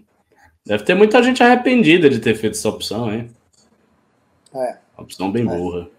Não, imagina. É, e tem, tem os, os late adopters do bolsonarismo, né? Gente que saiu do MBL recentemente, coisa de dois, três meses, virou gado agora. Essa pessoa. É, é, sim, a pessoa tem que ser, tipo. É, deprimente, assim, é uma, é uma burrice assim, atroz, atroz, atroz, atroz, atroz. É, é, vamos ver quanto estamos de Pix aqui para cobrar da galera. Estamos com 5.700 reais de Pix, pessoal. Pô, tá bem, 4, até. É, mas tá, falta 4.300 pra gente matar, matar a meta do dia, tá? E querem começar a ler? Ah, eu quero. Pimba. Eu quero, já tá, já tá tardinho. É, tá tarde, o programa tá tarde. Oh, foi bom, aliás, foi bom o Derrete com o Tico Santa Cruz, né? Foi, eu assisti. Assisti não assisti todo, não, porque eu cheguei em casa um pouco tarde já. Mas do que eu vi, eu gostei. Gostei da, da, da postura dele. Eu não Ele vi, foi eu relativa, não vi mas... relativamente conciliatório. Ele quis dar umas. Eu não vi o derrete, mas a postura do Tico nas redes está um negócio maravilhoso.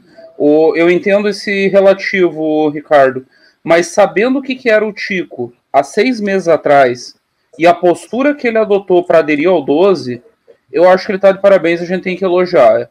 Ele está apanhando não, muito lógico. do gado lulista, muito, muito, muito, e está tendo uma postura exemplar. Vocês não querem ir, não vão vocês estão apoiando fascista, eu vou, ninguém vai me patrulhar, foda-se. Não, ele não, ele não deu, propriamente, ele não deu afinetada. Ele manteve uma certa posição em relação a algumas coisas. Por exemplo, falou do Nando Moura, que o Nando Moura errou muito com ele, não sei o quê, vai a paz, se o Nando Moura quisesse pedir desculpas. Ele falou da gente, se quisesse pedir desculpas, que certas posições que a gente teve. Enfim, ele se colocou como todos os seres humanos se colocam sempre, como uma pessoa que está certa naquilo que ele acha e os outros estão errados, e, enfim. O que não é o caso, mas assim, o Renato e o Guto eles conduziram bem e tal, não ficaram tretando. Foi, foi bacana o programa, gostei. Pedro Batista mandou um recado aqui no Instagram, Renan. Ele disse que só vai continuar doando se você cumprir a promessa de mandar a foto do, do pé, pack do pé. Ó, eu vou Nossa. fazer melhor, fazer um. Vou mandar um. um não, não, eu não quero ver esse negócio, não. Vou até me afastar. ver seu pé feio aí, rapaz. Tira pé, esse mano. Tem é. erótico aí, não, gente. É, um, é um, apenas uma. Nada, o, o pé do Renan é. pegou pesado aí, hein? É. Monstro Baleia disse: Bora, bisotão da massa, Black Kamen Renan. Rafael Barnatti disse: Brasil acima de tudo e o bombeiro em cima da minha esposa. Matheus Lima disse: O que vocês acham gado bolsonarista despertando da Matrix? Eu acho o seguinte: o público está disputando a Matrix, mas os influenciadores, vocês sabem bem por quê, estão tendo que segurar a onda. Rafael até, diz... Também assim, até não ter outra opção, viu? Porque se surgir uma opção aí furando o negócio do Bolsonaro, ele vai ficar na pior. Ah, mas tem que pagar. O problema do, dos caras que estão pagos mesmo é que assim. É, não, lógico, eles estão ganhando dinheiro. Né? Aí o dinheiro, o dinheiro conta. O Rafael Barlatti disse: Galera da produção do News, por favor, comecem a live antes de tudo com o vídeo do, da Ciranda dos Índios e Xandão. Bora dançar o Mr. Alexandre Moraes. Melhor vídeo Flá... do YouTube. Flávio Schmail disse: Se depender da pontualidade para derrubar o Minto, estamos ferrados. é, Flaísa disse: Nanã, quando, quando a mim aos risos tu me notas, e meu desplante a ti põe sorrindo, ou se a mim aos risos tu enxotas, feliz sou só por estar sorrindo. Ah, oh, que fofura. Muito fofa. Maravilhoso. Um, um dia você consegue, Flaisa. Escute aquele ditado: água mole em pedra dura, tanto bate até que fura. É, pois é, Flaisa, não desista. É, vamos lá, vamos lá, vamos lá. Cadê aqui os pics? É... Ai, caralho. É muito, é muito, é muito, muito pimba, velho. Caracoles, velho. Uh, vou ler só os de 20 para cima, senão não dá. Fábio PS disse: Oi, pessoal, parabéns pelo trabalho. Muito bom a ampliação que vocês estão fazendo. Acho importante também recuperar os nossos símbolos. Tem, tem muitas bandeiras do Brasil na manifestação. Isso é uma coisa legal que dá para ter. Né? Leva a bandeira do Brasil, não precisa ficar de verde e amarelo, mas leva a bandeira. Gui falou: o voto não é impresso, mas a carta de arregão é. Chupa, chupa essa soja, Constantino. o Caralho. O Isaito disse: tem gente da direita que acha que os políticos vão fazer campanha no domingo. Não vão. Inclusive, isso é exigência deles próprios.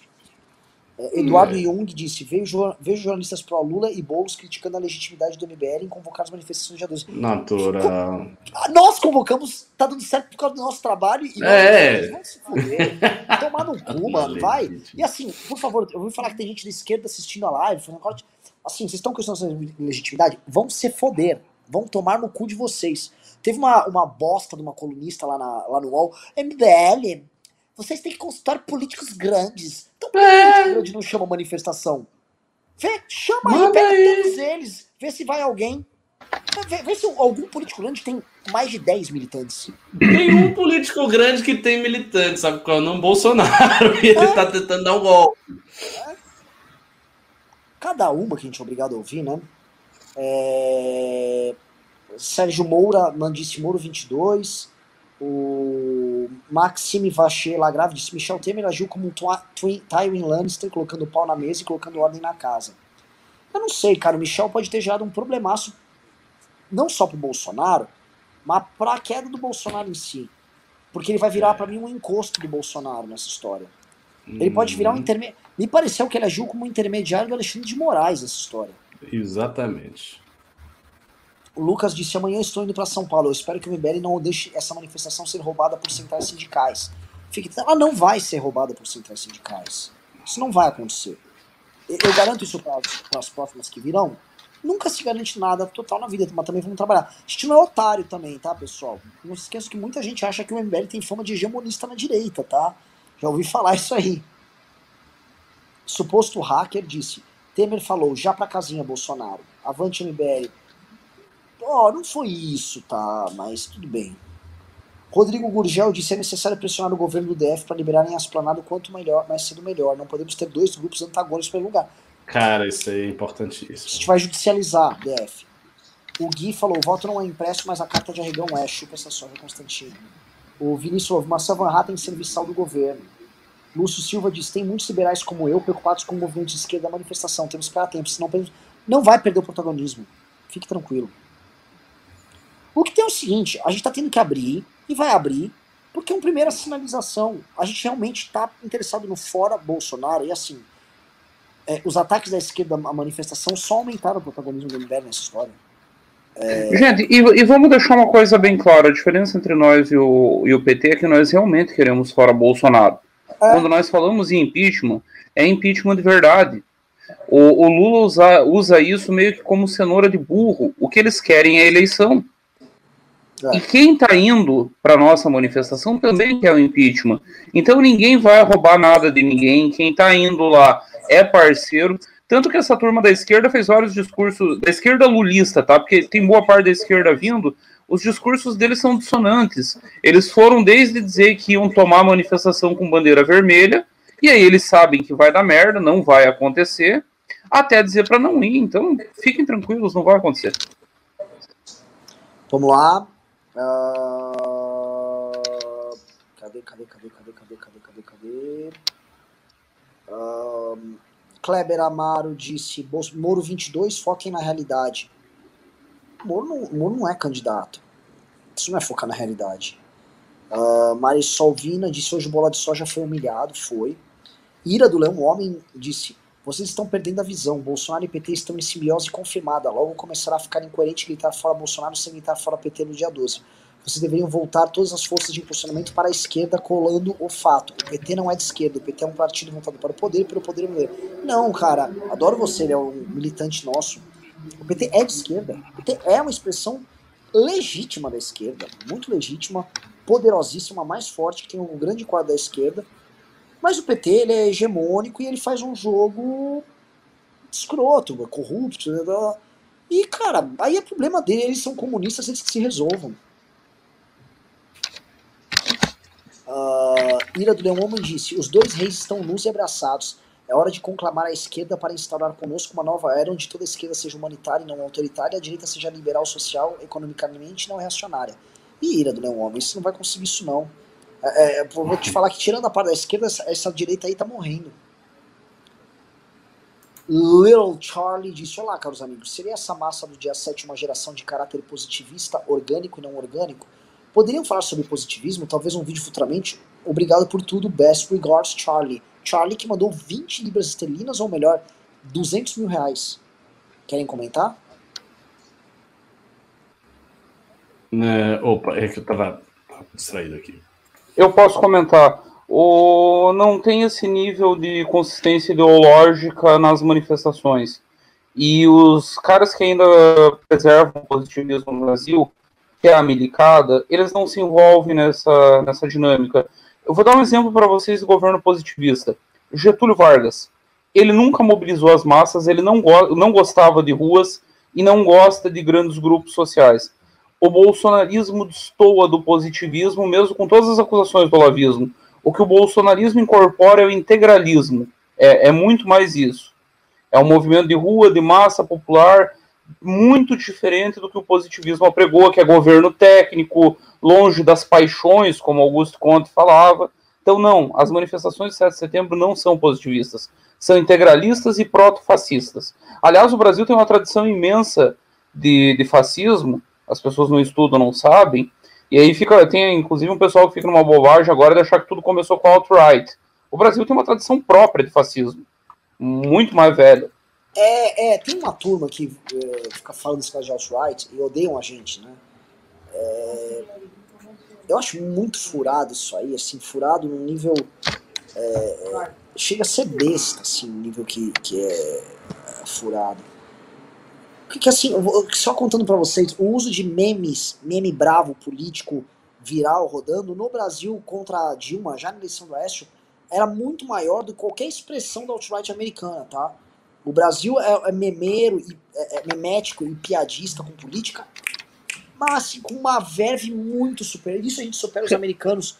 Assim, Renan, essa, essa, essa turma aí que começou com essa idiotice de ver alt-right em tudo, e aí vamos dar nome aos bois, o, o Ayan começou a botar nisso. Não sei, mas assim, vamos, vamos, vamos deixa, deixa um Ayan em paz. Tá, não, mas assim, em, em suma, deram Ctrl C, é deram... É moça lá que é a favor disso. Isso, deram Ctrl C. Essa moça deu Ctrl C, Ctrl V em textos americanos e transpôs mecanicamente para o Brasil, ignorando a nossa própria história e as especificidades do Brasil. Como você falou, a memética brasileira é muito superior à memética americana. Eles ficam num meme de maga lá que está durando 10 anos. Nós criamos 10 memes por dia. São mundos distintos. E o, o, o, e a lógica do jogo aqui é, é diferente. Você vê que o, o, o, o, o, bolsonarismo, quando a gente olha a forma como ele se compõe, os agentes que ele, que ele traz para si, esses agentes sequer se comportam parecido com, o, com os duplos deles nos Estados Unidos, com as versões americanas. O agro-americano não embarcou assim no, no, no trumpismo, alt-right, setores da economia americana inteiras não embarcaram da forma como embarcaram com o Bolsonaro aqui. Não dá para tirar essa regra de três. E o que tem é o seguinte: como o olavismo, isso tá para cravar, o olavismo via Felipe G. Martins e Flávio Morgenstern grudou na galera do Steve Bannon, aí esses caras importaram essas coisas para cá e eles meio que linkaram o Bolsonaro no tal do The Movement lá. E aí eles fizeram isso.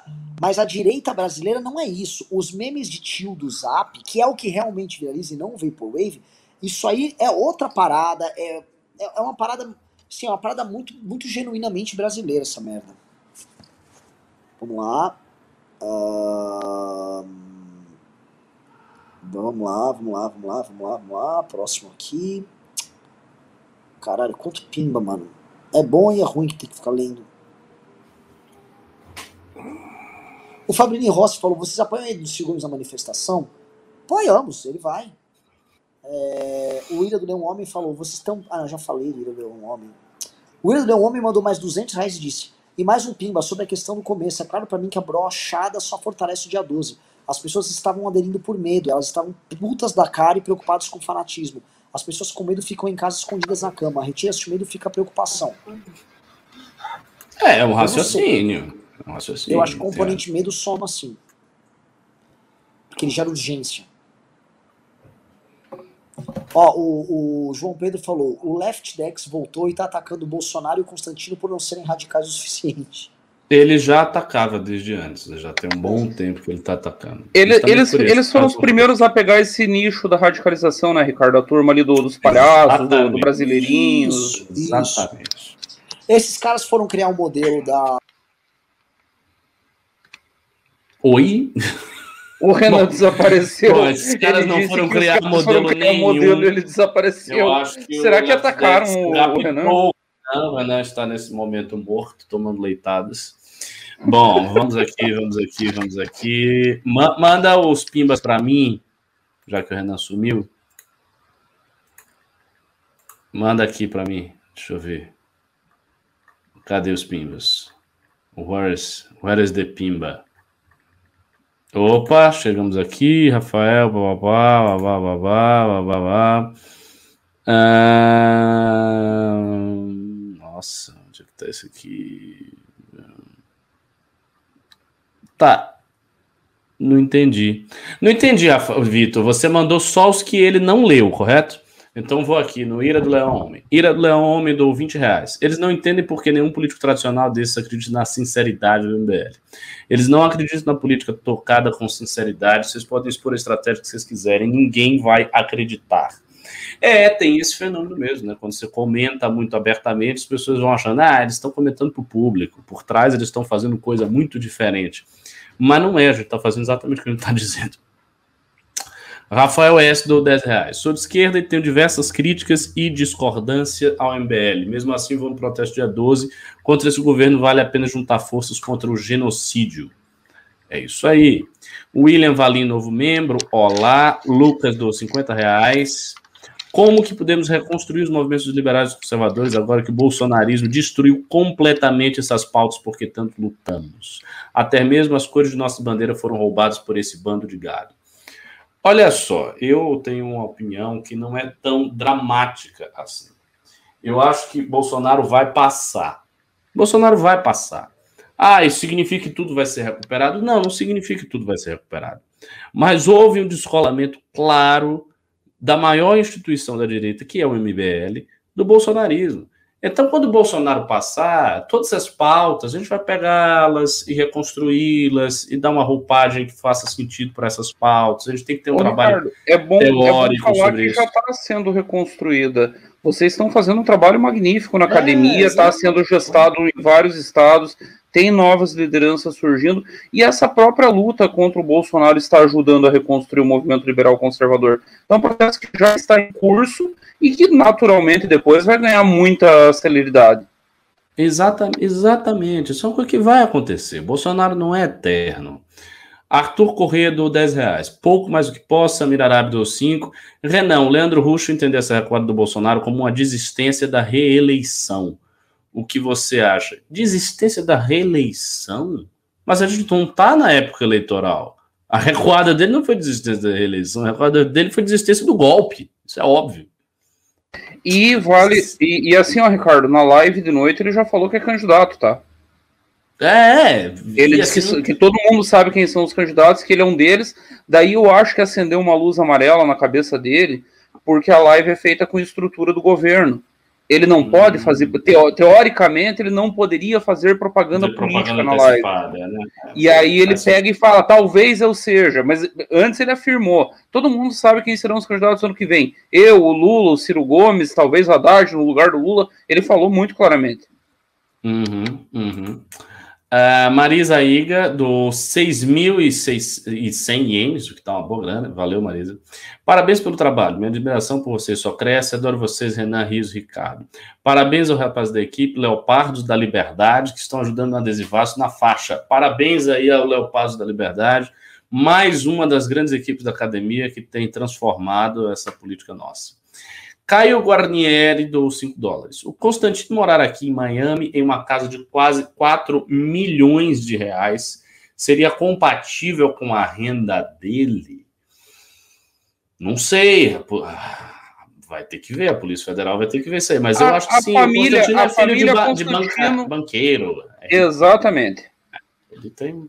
Constantino tem bala na agulha. Juvenal Júnior deu 20 reais. E esse lance dos senadores protocolarem uma PEC com o terceiro candidato para o segundo turno? Você está sabendo disso, Bisoto? Desculpa, Ricardo, eu estava aqui respondendo. E esse lance dos senadores protocolarem uma PEC com um terceiro candidato para o segundo turno. Não entendi isso aí. Como assim uma PEC? Ah, Ricardo, tem um monte de merda rodando, inclusive esse, esse, esse código eleitoral que a Câmara aprovou hoje, o Kim tem batido bastante nisso. Primeira coisa, não passa no Senado. Uh, essa é uma ideia idiota da Renata Abreu. Começou, era uma ideia mais idiota ainda. Ela queria votação em lista para presidente. Então você ia votar, você ia votar em cinco candidatos. Você ia votar Nossa. Bolsonaro é meu número um, o Ciro Gomes é o número dois, Moro é o número três, não sei quem é o número quatro, Lula é o cinco. E aí no final se computaria tudo, botaria a posição. Graças a Deus, eu tinha certeza que tinha sido um atentado. Graças a Deus. Tá vivo. Opa, opa, voltou? voltou? Tá vivo, tá vivo. Bom, vou continuar aqui até você achar. Professor Moisés, eu tô no professor Moisés Vassalo. Professor Moisés Vassalo, dos 50 reais. Muito boa estratégia de abrir a manifestação. A adoção do branco também teve inspiração no livro O Dia em que a Poesia Derrotou um Ditador? Não. Teve, aliás, Renan? Não, acho que não. Uh, Rafael Barlatti do 20 reais. Eu, se fosse o Kim, não estaria preocupado com as ameaças de morte dos bolsopetistas, e sim com o maior inimigo dele hoje e que pode matá-lo a qualquer momento: o colesterol. Vamos diminuir os vouchers dele no Burger King e no Mac. Mas o Kim está em dieta, está emagrecendo, embora não pareça, mas está muito lentamente. Uh, Rafael Leal do 5 reais. O Bozo acabando com o Lava Jato e o MBL junto com a esquerda é a maior prova do que não se pode confiar em políticos. Que diferença de 2018. Nossa, cara, que diferença absurda de 2018. 2018 a direita estava em ascensão, a esquerda pedia tudo, agora é o contrário. Ah, Eliseu. O cara tá atacando a gente? Oi? O cara tá atacando a gente? Como assim? Que ah, cara tá atacando isso, a gente? Né? Ele falou, ó, ele lamentou Bolsonaro, blá blá blá blá blá. Não, acho que não, eu não entendi desse jeito. Ele está dizendo que acabou com a Lava Jato e o MBL junto. Ah, eu pensei que fosse o Bolsonaro acabando com a Lava Jato e o MBL. Ah, o MBL junto com a esquerda. Não, cara, não, se, cara, não seja imbecil. Pô, você. Isso é foda, né? O cara ficou aqui no programa já passou, sei lá quanto tempo, uma hora de programa explicando esta merda. Aí o cidadão chega e manda um pimba desses. O MBL está junto com a esquerda. É difícil. Uh, Eliseu Vec do 20 reais. Dia 12 do 9 vai tirar Bolsonaro. A Justiça DF poderá tirar Lula. Vias livres, quem sabe teremos sucesso duplo. Lula não sai dessa eleição sob hipótese nenhuma. Eu aposto que você quiser que nessa eleição ele disputa, não vai sair. Gabriel Vieira, do 59,90. Amanhã estou indo de Santa Catarina para São Paulo e fora mito. Uau! Para vir a manifestação? Caramba, é isso aí, Gabriel. Valeu. Rodrigo de Campos, do 10 reais. Comente sobre o posicionamento atual do Marcel Van Hatten. O Renan já fez esse comentário. Daniel Calil, do 20 reais. Dia 12 vai ter gado arrependido, que eu já vi de gado traído hoje. O bola de soja já se arrependeu aparentemente. Quando esse tonto for preso, vai ser a primeira vez que veremos nos Estados Unidos exportando soja para o Brasil. Constantino não será preso. Pode ficar tranquilo, vai ficar tranquilaço lá. O João Pedro deu 5 reais. Let's Dex voltou e está atacando Bolsonaro. Constantino por nosso. Ah, isso já foi. Uh, Isaac Barros, 2 reais. Tabata, dia 12 também. Tabata vai, não é? Ela não está confirmada já? A Tabatinha? Está confirmadíssima. Confirmou no, nas redes, inclusive que o pessoal tanto gosta, as pessoas têm um grande amor pela tablet, os liberais adoram a tablet. Eu não vejo graça muito nela, não, mas é tudo bem. É, Beyond Education do 10 reais. Alô, Galvão, fala, Tino. Sentiu! Pedro Batista do 10 reais. Só manda mais pix se o Eduardo parar de fumar. O professor Ricardo se converteu ao cristianismo. E o Renan cumprir a promessa de mandar PEC do pé. Bom, dessas três opções, só a última foi cumprida. A segunda mais provável, qual é? Eu acho que é o Bisoto largar o cigarro. Vai ser muito difícil eu me converter ao cristianismo. Muito difícil. Uh, Jesus Augusto... tocará seu coração, Ricardo. Mas Jesus toca o meu coração. A questão é que Jesus era muçulmano. o Islã assim interpreta. Pronto, pronto. Ele, os anjos levaram ele, ele não foi crucificado. Beleza. ah, é isso aí, tá sabido. Fábio Augusto do 20 reais. Aparece Caio Gadola. Tiago Pinhal do 54,90. Leandro O do 109,90 para ajudar o bisoto. Bruno Ortiz, novo membro. João Batista do 20 reais. Rafael Barlatti doou 50 reais. Só se eu estiver louco, mas acho que o Xandão não recuará um centímetro. Ele está no momento Joaquim Barbosa dentro do STF. E na esfera político-jurídica, entre os ministros do STF, é o que mais me parece ter pretensões políticas em algum momento da vida. Pode ser, pode ser, nunca sabe. A Sparta 84 do 10 dólares australianos. Quais seriam cinco possíveis nomes para a terceira via? Acompanhando da Austrália, fora Bolsonaro, cinco nomes da terceira via. Vamos ver se exercício. Ciro, Dória, Mandetta, Simone Tebet e o Leite. Deixa, deixa eu contar uma informação para vocês. Eu achei um negócio estranho, tá? Eu recebi uma pesquisa aqui de duas semanas atrás, inclusive três semanas atrás. Inclusive, mandei os dados delas, dela pro Renan. Renan viu a situação do Bolsonaro deteriorando muito aqui em Santa Catarina. Acabei esquecendo de mandar um outro dado pro Renan o Mandetta entre 5% e 6%, dependendo do cenário, e na frente do Dória em todos os cenários. Todos. É mesmo? Ah? Me chamou a atenção. Pesquisa bom, contratada, tá? De consumo interno, não é nada para influenciar ninguém. Pesquisa séria. Me chamou a atenção. É, curioso. Mandei em Santa Catarina, se diz? Isso, isso aí. Aquela pesquisa que eu te mandei os dados do derretimento do Bolsonaro. Que o ótimo e bom dele empatava com o ruim e péssimo. É, Aqui assim, em Santa Catarina eu tava falando com o Zanon outro dia se tinha espaço ou não. Isso aí elege bastante gente para parlamento com, com, essa, com esse espaço. Eu já falei isso em outros programas, Renan. O, o Zanon, se ele souber conduzir direito, aqui em Santa Catarina, o cara que conseguir incorporar esse anti, o nem nem, o nem Bolsonaro, nem petismo, voa. Dá para fazer bancada, dá para fazer mais de um, dá para fazer estadual, dá para fazer federal. É só organizar direitinho o game. Até porque, assim, né, aí, pelo que eu tô sentindo, com mulheres, o Bolsonaro já tá bem cagado, já a coisa deteriorou bem. Foi, foi. Foi. Uh, vamos lá, vamos lá. Uh... Marcelo Andrade deu 5 reais. Liberais como Marcelo são motivo de sermos odiados e estigmatizados por parte do debate público. Pois é. Leonardo Pérez do 775, um maço de cigarro para o Bisoto. Uma oferta no cigarrinho para o nosso querido Bisoto. William Valim deu 150 reais.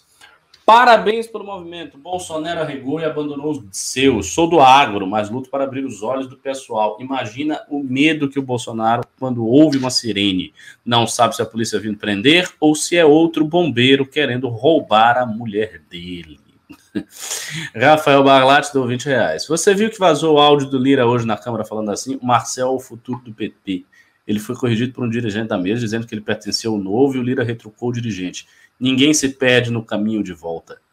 Isso é uma piada, né? Eu não sei, porque o Marcel já participou de almoços recentes com o PP e o Marcel, é... pelo discurso dele, não, não vai ficar no novo, não. O Lira, é... o Lira chamou ele hoje de futuro integrante do PP, ao ah, chamar então ele para passar Sim, o Lira, na sessão, o Lira esqueci de chamar o deputado Marcel Van Hatten, o líder do Novo e futuro membro da bancada do Progressistas. Uhum. Aí ele tentou é. conversar, não, não sei o que, e o Lira complementou. Não, quem já foi nunca esquece o caminho de casa, logo você tá de volta. É, ele tá indo PP... pelo caminho certo, né? Se submetendo a quem tem dinheiro, fazendo discurso fraco, se aliando com Bolsonaro, não precisa muita coisa. Né? Não, e lembrando, gente, o PP no Rio Grande do Sul é um partido bolsonarista. É, há muito, é, é, e é um partido que sempre foi um partido ideológico no Rio Grande do Sul. O PP uhum. sempre foi o partido da direita gaúcha. Eu contei isso em alguns outros momentos. O, um dos primeiros contatos que eu tive com literatura de direita no Brasil foi 2001 2001, Fórum Social Mundial em Porto Alegre, e tinha uma molecada distribuindo cartilhas do Instituto Percival Pugina. Isso, Foi a primeira vez que eu... Pugina, exatamente. E era uma cartilha muito boa, tá, Ricardo? Material muito bom, explicando ah, pensadores, ah. falando de gente que eu não tinha ouvido falar até então. E olha que eu sou metido a ler desde pequeno. O Capital eu li com 12 anos de idade. Então, mas eu não tinha esse contato com, a, com o pensamento de direita. Fui ter lá no Rio Grande do Sul num fórum social mundial em que eu estava com o PSTU, e aí eles me entregaram essas cartilhinhas. Mas essa é uma outra longa história para outros. Por essa época, inclusive, eu fui selecionado para ir treinar nas FARC. Nas FARC? É, só, é o Sim. Olha, se a gente tiver um problema com o Bolsonaro, por favor, camarada Bisoto se encarregue de fazer o treinamento da militância MVL para a, te... a história é muito engraçada porque o De La Rua salvou minha vida. É... Eu estava esperando em Belém do Pará, eu já, já estava em Belém e tem esse teco-teco que as Farc usam para trazer droga para o Brasil e também levavam militantes para lá. Eles descem no interior do Pará, voam fora dos radares. Tipo, faltava uma semana para o meu teco-teco chegar, estoura a merda na Argentina com o De La Rua e ele cai. E o PSTU está sempre enxergando crise revolucionária. Eles tinham certeza que havia revolução na Argentina e deslocaram todos os militantes para a Argentina. E eu vou para lá. Faltava uma semana para eu ir para Colômbia. Certamente estaria morto. Gringo do interior, meio burro, meio descoordenado. Eu estaria morto nessa altura. que história muito boa. Ai, ai, ai, ai. Uh, vamos lá. Magno Aguiado, 10 reais. Não estou conseguindo fazer Pix. Alguém consegue fazer o Pix? Não sei. Uh, Rafael do 20 reais. Estão acontecendo coisas estranhas com o Pix. O, o rapaz que foi me doar aqui as passagens da viagem agora tentou. Eu passei o Pix da minha esposa, não foi. Era banco íntero dela, então talvez seja algo relacionado a banco. Eu passei o meu do Banco do Brasil e funcionou perfeitamente. Já é o golpe, Bolsonaro está nos roubando. Carla, Zambeste... Carla Zambestelli já mandou um confie no presidente. Já meteu essa do xadrez 4D pra galera não ficar perdida. Ah, mas isso era óbvio, né? A é. Zambelli é uma pessoa sem opção. Se o Bolsonaro só recuar e ficar, eu amo o STF, ela, gente, é pra mão o STF, o STF é muito bom. É. A STF é a última barreira da civilização ocidental contra o comunismo. Amem o STF. Aliás, defender a China na reunião dos BRICS também é uma estratégia para salvar o Ocidente do comunismo. Sim, a estratégia é em 4D. O Bolsonaro elegeu, não só elegeu a China, elegeu a China na pandemia. É, então ele, ah. ele, ele, hoje a militância tá tipo chorando ali. É. Leandro Odo, 10,90. Van Hatt ficou em 2016, nem lembro. Carmen Rizvi do 5 reais. Pessoal que apoia o golpe sabe que ficaram sem internet. Será que eles imaginam que na ditadura a vida vai ficar igual hoje? Matheus Fera, do 5 reais, é pouco mais é de coração, vocês são foda, fora Bolsonaro. Thiago Balaninho, do 50 reais, transparência é essencial, bem observado, Renan. Flávio Schmaio, do uau, 100 dólares, fora Bolsonaro, 525 fora mil reais na cotação atual. Agora vai, boa sorte, dia 12, se eu pudesse estaria aí, força, foco e fé. Fernando, 5 reais, comparar o MBL ao bolchevismo é uma imbecilidade, é isso mesmo. Veja, foi uma comparação contextual a respeito do fato de que os bolcheviques pegaram uma situação turbulenta e se aproveitaram disso. Foi isso. Mas enfim, se você quiser falar aí, Bisoto. É, poderia ser Alexandre o Grande, poderia ser Churchill, Stalin, Roosevelt. Eu preferi uma referência comunista é, é uma piada interna. A gente faz um tempão que nós estamos sacaneando os bolsonaristas, que todo mundo que não chupa o pau do mito é comunista. Então, já que nós somos comunistas, vamos pegar as referências e foda-se. Calma, galera, vocês levam a vida muito a sério. Vocês vão acabar morrendo de infarto, vai dar um AVC, calma. Arthur Miller do dois reais, saudades da época do Pedro no News. Pois é, grande Pedro, meu primeiro News foi com o Pedro. Alexandre Pastrello do 20 reais. Acham que os generais deram um pé no ouvido do Jair? Francamente, não sei. Bom, os não. Pimbas, para mim, os Pimbas acabaram porque meu celular morreu, meu WhatsApp web não existe mais, então não sei se veio mais Pimba. Não, e eu vou ter que entrar numa reunião agora, galera. E assim, o pessoal também não bateu a é. meta, a meta era 10 mil, tá em 6,5 no Pix. Não vou ligar pra vocês, né? pessoal, porque à tarde a galera mandou 19. Uau, uau, uau. Né? Então batemos a meta do dia, estamos uh, vencendo. Pessoal, como diria o Trump, we are winning so much. We are so, winning so much. É, então, estou muito feliz, estou muito animado, muito animado pro dia 12, muito animado do PT ter recuado, tá? E, e de forças da esquerda que estão dispostas a jogar o jogo com lisura estão indo lá. Estou muito animado com a maturidade de muita gente. Estou animado que gente que é de direita e vai lá e que tudo indica que será a maioria tá indo e tá na boa e tá entendendo a dinâmica.